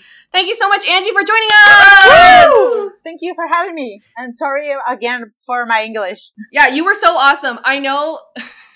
No, don't be sorry. Yeah, you messaged me um, yesterday and you said that you were nervous, and I, I was, was, like, "Oh, it's okay if she's nervous because me and Brittany talk a lot. So if she doesn't mention enough, like that's totally okay. It's all good." But you came on here and you, You were totally great. stepped up, and you were awesome. Oh, thank you. I'm I'm still nervous. Uh, I don't know if I'm gonna hear myself. To be honest, uh, I've never. You, oh, you don't know if you're going to listen to this No. episode? exactly. I might skip it. That's fair. That's okay. You know what happened. Yeah, exactly. Yeah, exactly. I got a, like a preview. Yeah, exactly. But yeah, thank you for having me. Uh, Oh yeah, that's like that's how you you get that even better. It's like a, an early access for Patreon, except better because you you get it live. you were friggin' there. Mhm. Uh, yeah, yeah, exactly. Yeah. So if anyone wants to follow you, where can they follow you? Okay, uh, I'm on Twitter at Chumercarizu. That's okay. That's gonna take me a while to spell. It's it's okay. We it, it'll be in the in the description. Okay, so awesome. Okay. and then on Instagram as well. Um, how you can find me? I think I think I'm Sikaru and their name number four. Sikaru is spelled S I C A R U. That's my middle name and their number four. Oh, there we go. And uh, that, yeah, that's it. Awesome. So next episode is episode 307. It's not in Portland. Uh, great episode, and we are going to be having Maria on for that one. I'm so excited uh, to have Maria That's on. gonna be hilarious. Uh, she was formerly a different username, but now she is at John Locke, except the O is a C and the L is an is a capital I. So it looks like it says John Locke, but it doesn't. Anyway, she's an icon. I'm so excited to talk to Maria. That's gonna be a long one. I also forgot to mention, you guys, that um, like this episode was the mid season finale, this episode of the podcast is the mid season finale. We don't post an episode at the beginning of January every year, um, so our next episode is going to be at the beginning of February, and I'm looking forward to it.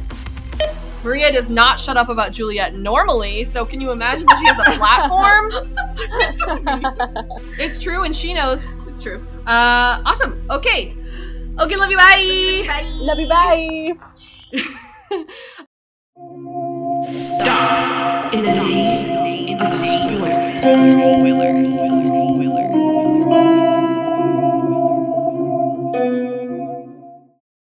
Okay, welcome to spoilers. Oh my god, Woo! he's just All already right. here. I think I've got like a couple. Like it's mostly Jacob that, that we have to talk about. Yeah. Um, but here, let me grab some. f- Let's see if I have any flashback spoilers first. Do we ever see Nathan Fillion again? Nope. Lol. He was I- like, I- I, gotta go do Firefly now. That uh, that was gonna what I was gonna ask. Is that before or after Firefly? When did when was Don't know. Firefly on? Because this was in 2006. This was aired. I think Fire. This is probably after Fire, Firefly. Then Let me look. Let's see. IMDb. That would be weird though. Firefly. Firefly was 2002. So this Yeah. is definitely after Firefly. Okay, so it's after. Okay, I I found it so funny to to keep seeing like known faces on Lost. Yeah. like Kim and also the girl from Once a, Once Upon a Time. Is that the name? of Mhm. the Yeah. show? Um, ah, I feel like I'm missing someone. But yeah, I- Oh, I- there's loads. There's a bunch of people that I like. Mhm. Oh, that, that there he is. Oh, there she is. Yeah. it's- Yep. it's super Yep. cool. Or like Julie Bowen even. Mm-hmm. Oh yeah, it's so weird seeing her not being funny. Right, yeah. Exactly. She's very serious, but she does such a good job. Yes. I like 201 is m- probably my favorite like Jack flashes of like the entire series and part and most of it is because of her Yeah. because that's like when she gets in her accident and the part where she like hears him tell her how she's just going to be like paralyzed for the rest of her life Mhm. is like her face is anyway. I love Julie Bowen. I think she does a great job. She does. Um, so I've got some uh, flashback spoilers here. Um, when Kate is in the grocery store, it reminds me of later in season five in The Little Prince. Um, she's in the grocery store with Aaron, and she like loses him Oh yeah. in a grocery in the grocery store. yeah. And of course, that's at the point where she thinks that the lawyers are coming in and like trying to literally like take Aaron from her. Yeah. So she's like freaking out about it, and she thinks like this lady with blonde hair is like stealing him, and she's like, it's Claire, and it's like a whole thing. But also when she's like, "What a baby, me? I can't raise a baby," and of course that is Yeah. also like foreshadowing to um to Aaron as well. Then we've got her like pregnancy scare here. Kate has another pregnancy scare like on the island in this season due to this episode because she had sex with Sawyer this episode. She has like a pregnancy scare on the island Oh, later. Yeah. I didn't remember that. So let's see if I have anything to talk about in the l- really quick lock storyline and the echo stuff. Probably not. It was just such an odd little storyline. Yeah, I don't have anything for the lock stuff, but I definitely have stuff for the on island stuff, on the Hydra Island stuff. Okay. Okay. Okay, let's see. Oh, um, okay, so Alex and Ben. Alex says, I want to talk to Ben. I want to talk to Ben. It's interesting that she doesn't call him dad. Has she ever called him dad though? Yeah, she does. Yeah. Oh. Right before she dies, right? Yeah, she does. And then like later, I think yeah, yeah, she definitely calls him dad sometimes. Hmm. And um it's interesting that, you know, Danny is holding a gun to her and Alex knows that he won't shoot her and you're watching it and you're thinking, "Okay, well he knows she, he's not going to shoot her because she's a kid and they're friends and they know each other or whatever, but he's actually not going to shoot her because she's Ben's daughter She's and he's Ben's in- kid. Yeah, bi- in big trouble if he did that. Um oh, Kate tells Jack that they don't know what they're working on in the quarry and it's a runway. And uh, one of my favorite Juliet lines is when she says, It's a runway for the aliens. I genuinely I repeated that line back to you while Yeah. we were watching it. And um, it's not a runway for the aliens, but it definitely is helpful in season five when Ajira Flight uh, 316 lands on it. Yep. Yep. Um, it's a runway for the aliens. That would be a really cool tattoo. For the aliens. aliens. Yeah. I like that. Kate sleeps beside Sawyer and she's the little spoon. And then later in season five, when he's with Juliet, he's the little spoon. That's wholesome. That's cute. The last thing that I have for this is just uh, about Jacob. And, um, you know, we obviously are going to talk a lot about Jacob this season and how Ben's the only one who knows Jacob when in reality he isn't. But, like, the others think that Ben's the only one who can talk to Jacob and everything. Everyone's doing stuff in the name of of Mm-hmm. Mm-hmm. Jacob. His Highness. Yeah. And it's interesting that Danny says that Jack wasn't even on Jacob's list, so like why should they even like pay What is attention he to Jack? talking about? I, I think that the thing is that last episode, um, in our spoiler section, we talked about how the man in black um, like his motives and like the rules that we know to be true about the man in black later don't really make sense in that episode. And I think this is another thing like that. They're just bringing in Jacob and they're just bringing in the man in black as a smoke monster now.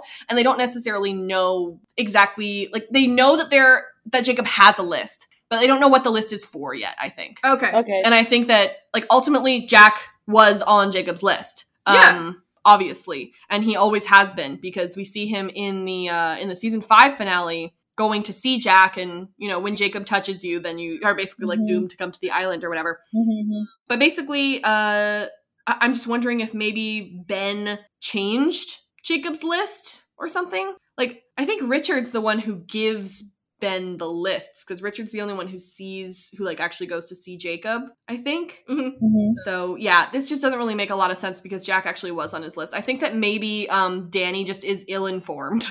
Which would make sense because why would he need to know? and speaking of Richard, the first time that we see him in this series is next episode. Woohoo! But yeah, that's all I got for for spoilers uh, this episode. Mostly just a lot of things happening in the moment. Yeah. Anything anything to add, my friends, before we uh, wrap up here? Um, Not really. I don't think so. Okay, cool. I hate Taco Night. All right, so Angie, once again, thank you so much for joining us. It was really uh, lovely having you. Thank you guys. It, it's a pleasure. Uh, thank you for being the first podcast I'm on. yeah, Oh, that's fun. Uh, yeah, uh, I, wa- I was actually thinking with a friend to do one, so Mhm. it's a nice try. Now you have experience. Yeah, yeah, sort of. Yes. yeah, thanks for thanks for coming in uh, and uh, and pinch hitting for that because uh, we had someone drop out and I was like, okay, well, I really want someone who doesn't hate skate because there are a lot of people who really hate skate, and I Yeah. just I wanted to have somebody to talk to who who wouldn't who would talk to me and be excited about it with me basically. I, I I don't really ship anything on this show, Yeah. but I really really enjoy Kate Kate uh, storyline. I think Mhm. she's she's an amazing character and so strong. But I don't know, she's she's really awesome. And actually, she's the only Funko Pop uh, of Lost that I have. Oh yeah, I have her Funko Pop as well. I have all of them. I think that they they, they just the, the the Funko Pops need to do another wave of lost Ah, pops because they, it was kind of messed up the fact that they they did they did one two three four five six seven of them and only one of them was a person of color and it was just it was Yeah. Hurley Yeah. and like Where are Jin and Sun? Jin and Sun Saeed Yeah. Desmond, Charlie. Like it's just like so many so many characters, yes. Of the characters. This show has such yes, exactly. This show has so much diversity and it's incredible. And it was just such a weird choice. If they had to make seven, the fact that they did Jacob and MIB was like such a slap That in the face. was weird. I hated that. Yeah. So That was super weird. Yeah. Yeah, to be fully honest, uh, most of, no, not most of, all of my phone calls are female characters, so that's why. That's only her. Mhm. Oh, yeah. That's that's a better decision to make anyway.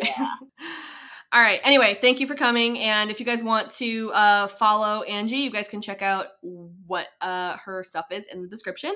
And um, my Twitter is Robin E. Jeffrey. That's R O B Y N E J E F F R E Y. And it's like all over the place. And mine is Britannia, which is B R I T T A N I A with an underscore at the end. Um, you can follow us at the aficionados uh, all over the place, but mostly Twitter. That's where most of our stuff goes. However, we posted our like stickers and our postcard on our Instagram. Um, and if you want to go get those postcards or the, a postcard and some stickers, um, it is free shipping, and uh, we would love to send you one. Yeah, yeah. Also, our Patreon, Patreon.com/slash The Aficionados. Um, just if you'd like to help us out, would be really great. Um, you get early access to all the podcasts, and if you're a Patreon, you already know that because you're like, I've already listened to this podcast a week ago. Okay, love you. Bye. love you. Bye. Love you, bye! And how was your day?